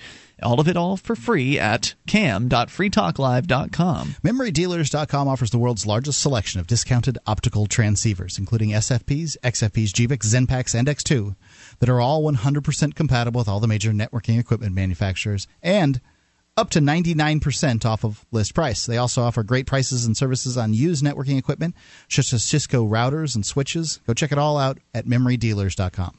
All right, so 800 259 9231. We continue with your thoughts, your calls. Ray is in Washington. Ray, you're on Free Talk Live with Ian, Michelle, and Mark. Hi, folks. Hey, Good Ray. show tonight. Well, thank you. What's on your mind tonight?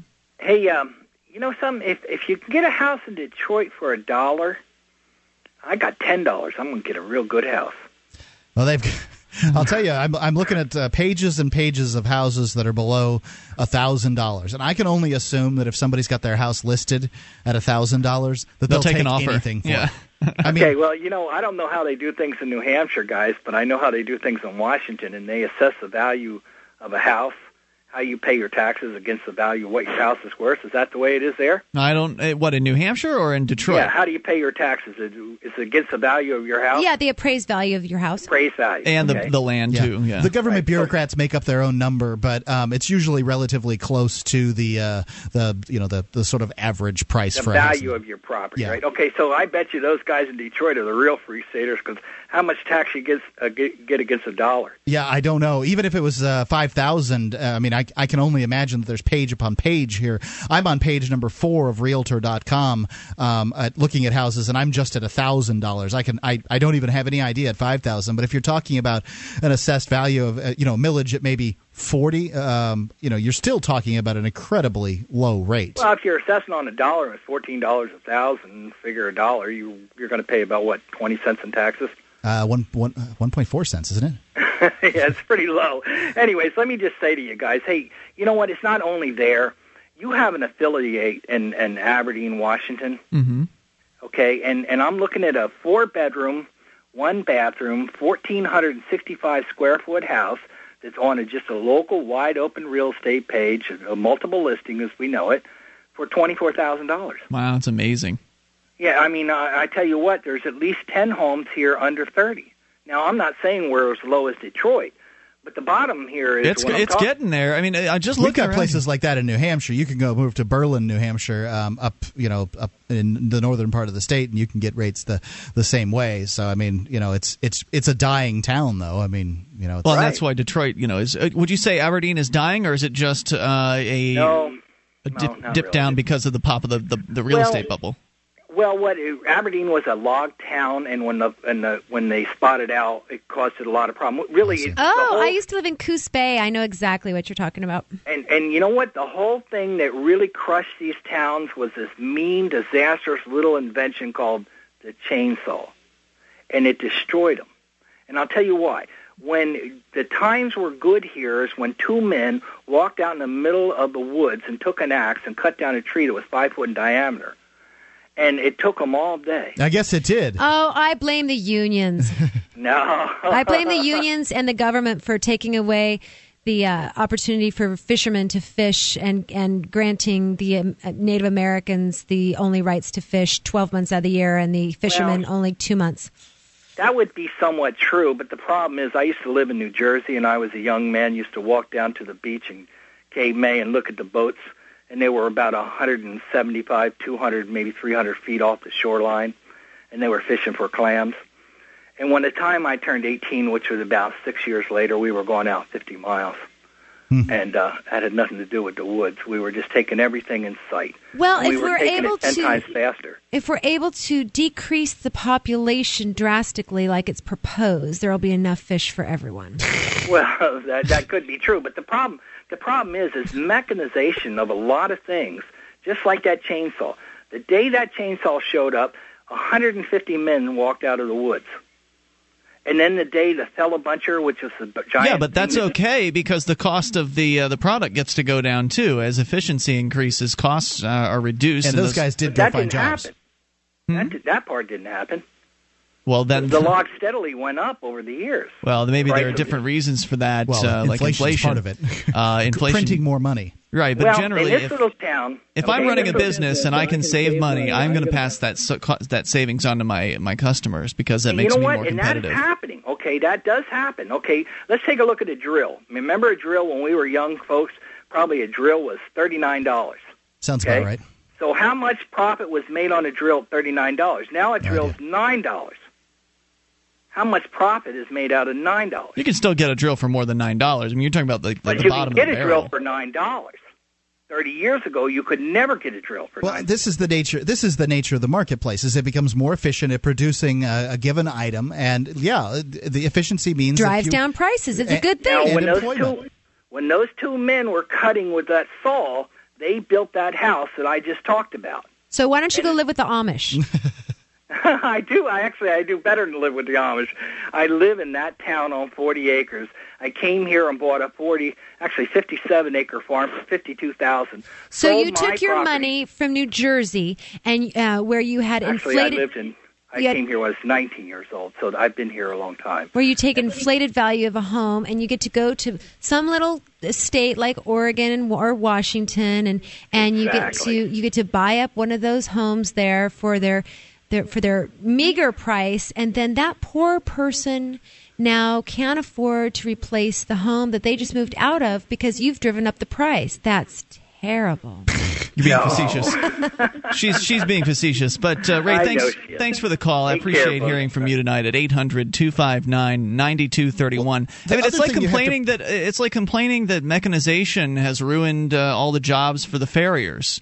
I mean, uh, you know, the, the creating the automobile has destroyed jobs for farriers. I like indoor plumbing so Right. much more than an outhouse. If you look at um, you know all the mechanization, mechanization that's come along and all the jobs that have been lost, but they've been cr- there's more jobs that are created. I mean, Yeah, they because didn't new have the ideas- internet when chainsaws were invented. Right. Now we do. People work on the internet. It's not like these people that lost their jobs as loggers are still out there looking for a job. They found something else because there are new ideas that are constantly being created, and as long as we have the relative freedom with which to uh, to implement those ideas and to create new businesses and new uh, concepts, then there will always be new opportunities presented to people. And You know, it means they might have to change their skill and create a new skill, or you know, get get more skilled in another area in which they weren't before. But that's okay. We're always growing and learning and, and doing new things. You know, the inverse must be true too. I have left several jobs in the advertising industry um, of my own accord. Does that mean that those jobs are still open? I mean, does anybody really believe that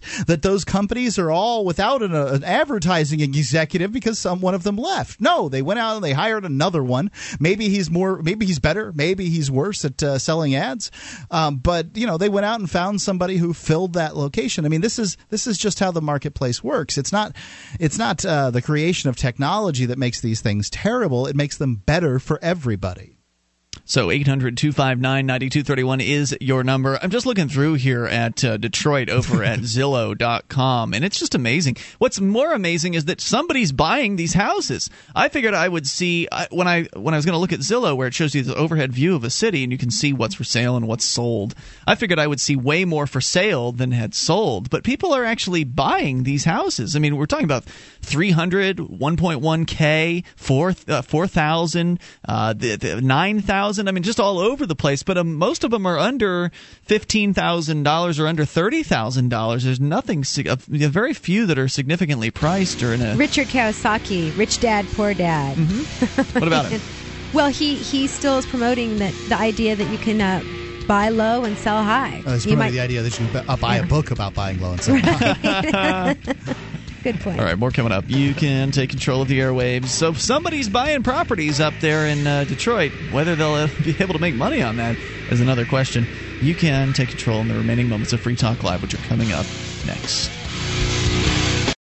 How does a cruise to Bermuda sound? How about a cruise to Bermuda with Stefan Molyneux, Wes Bertrand of Complete Liberty, and me? This cruise isn't just a convention on the water, it's an unconference where the event is what you make of it. The boat has an ice skating rink, rock climbing wall, miniature golf, and much more. The ship leaves Bayonne, New Jersey in November 2011. But you need to reserve your berth now. They're as low as $535 double occupancy. Go to cruise.freetalklive.com. Do it today. cruise.freetalklive.com.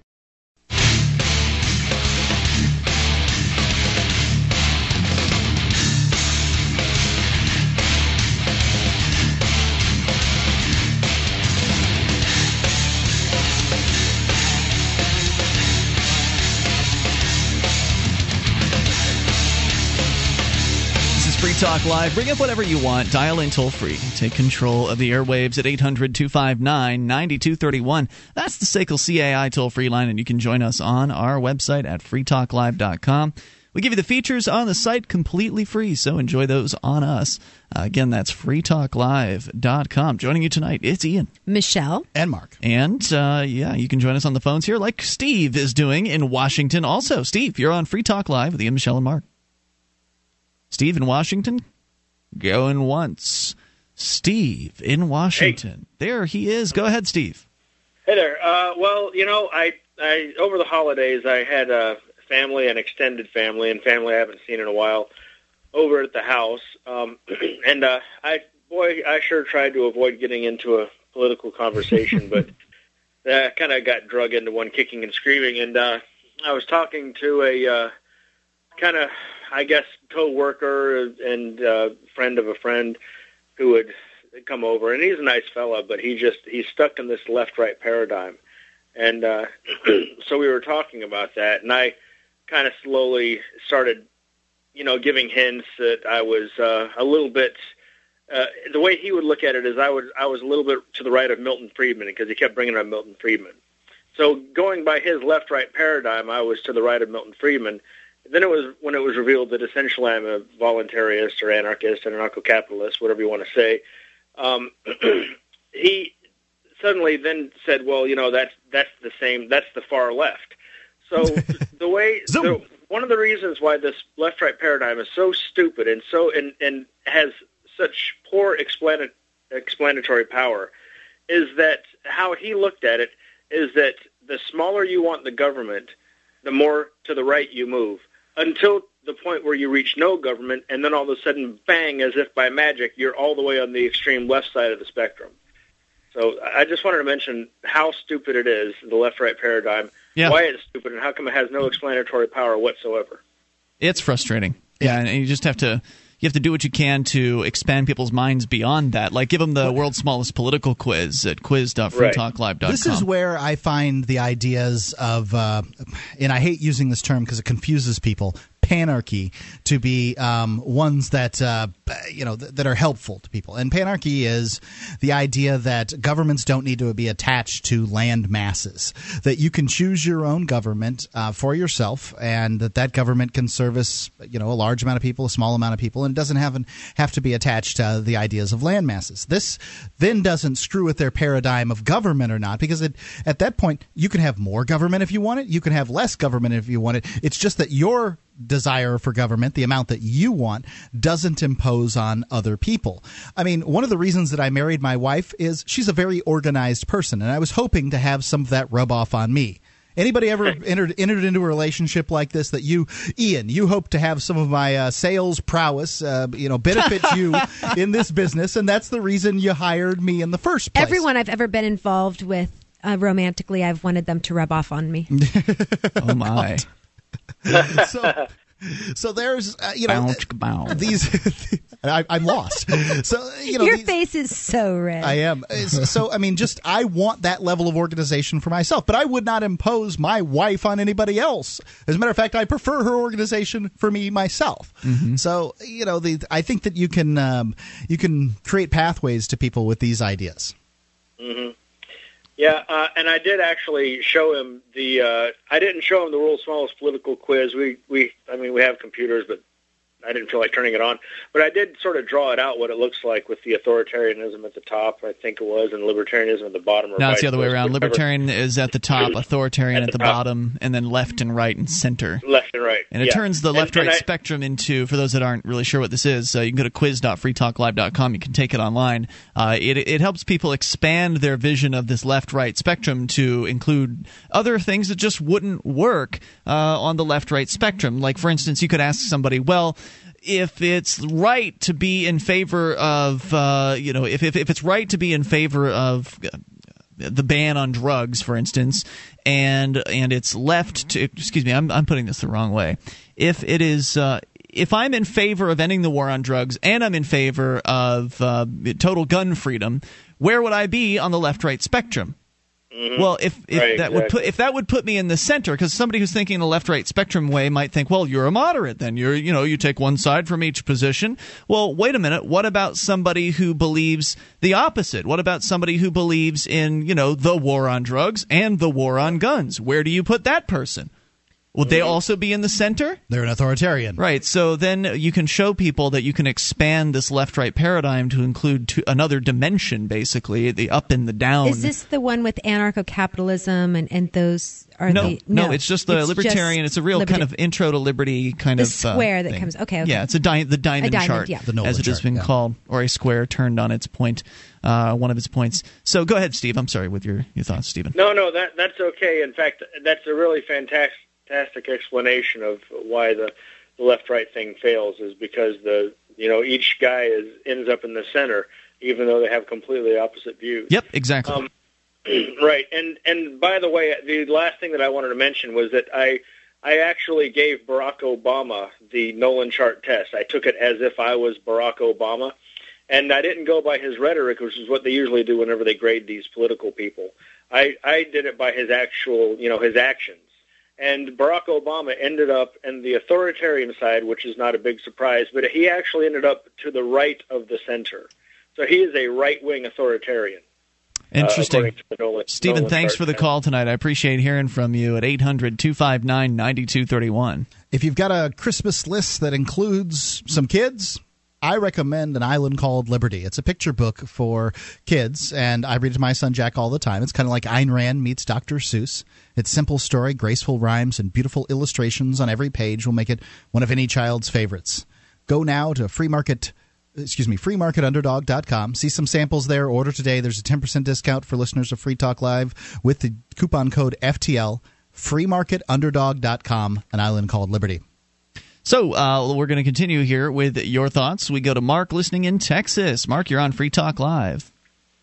Hello, I'm calling about the uh, recent attack or supposed attack on the Royals car in London, and uh, you know, I just wanted to make a point. Is first of all, uh, these and some people might not agree with it, but a lot of people, you know, uh, that live in London would agree with it, and a lot wouldn't because they're loyalists. But uh, these people are nothing but uh, but a burden to society, and they're they're glorified welfare recipients, and and people who are you? Who are worship these people? Are you talking about the royal family Uh, or the people who tipped their car over?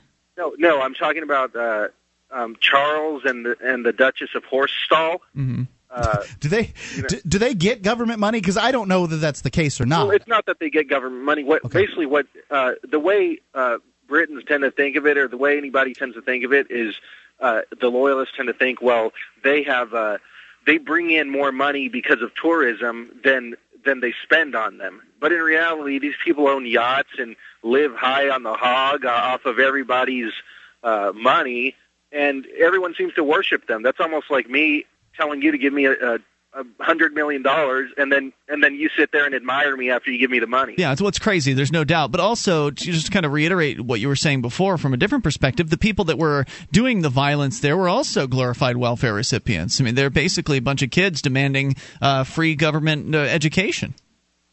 Well, I, I think you know, Right. uh, they blew it out of proportion as far as what what it was for. Uh, you know, they were supposed supposedly rioting because of the increase in uh, student in student, uh, I guess, in, in the cost of the education. Right, But and the they want is, a free education. They believe they deserve a free education, so they want to be welfare recipients too. So it's like welfare recipients well, fighting under- welfare recipients. I understand that, but the thing is, you know, um, th- she basically they sat there and, and said that they looked horrified and all this. Well, to me, when I watched the video, it just looked like uh, um, two people sitting in a car. That, but the look on their face was kind of like, "Oh no, we're about to get what's coming to them.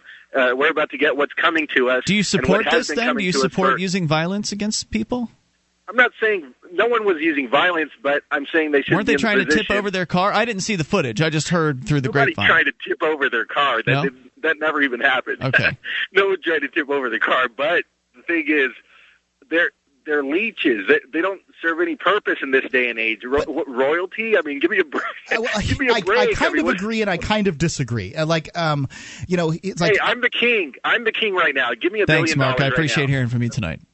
Well, I, I guess I, I hate the idea of you know that people talk about you know girls will often claim to be princesses, and this annoys the crap out of me. Mm-hmm. Um, you know, because a princess is a person whose uh, dad steals and hurts uh, you know other people in order to get the money they have, and somehow they believe they should be treated well because of that. However, you know, at this point, the royals aren't leeching off of people anymore. They are old leeches that have been pried off of uh, of uh, the, the the the body. The of government's the a problem, and rioting in the streets, I don't think, is a, a real good solution. Peace is the answer. See you tomorrow night. Welcome to Living Healthy Naturally, with information and advice on how to improve your health and wellness with natural remedies and nutritional healing. Here's renowned naturopathic doctor and certified nutritionist, Dr. Lindsay Duncan. Just like you, I don't want to look older than I am. One of the primary causes of premature aging is that people are not getting enough lubrication for their skin. When your skin isn't getting proper lubrication, it shows signs of aging. Fine lines and wrinkles get more pronounced, and you begin to show signs of damage.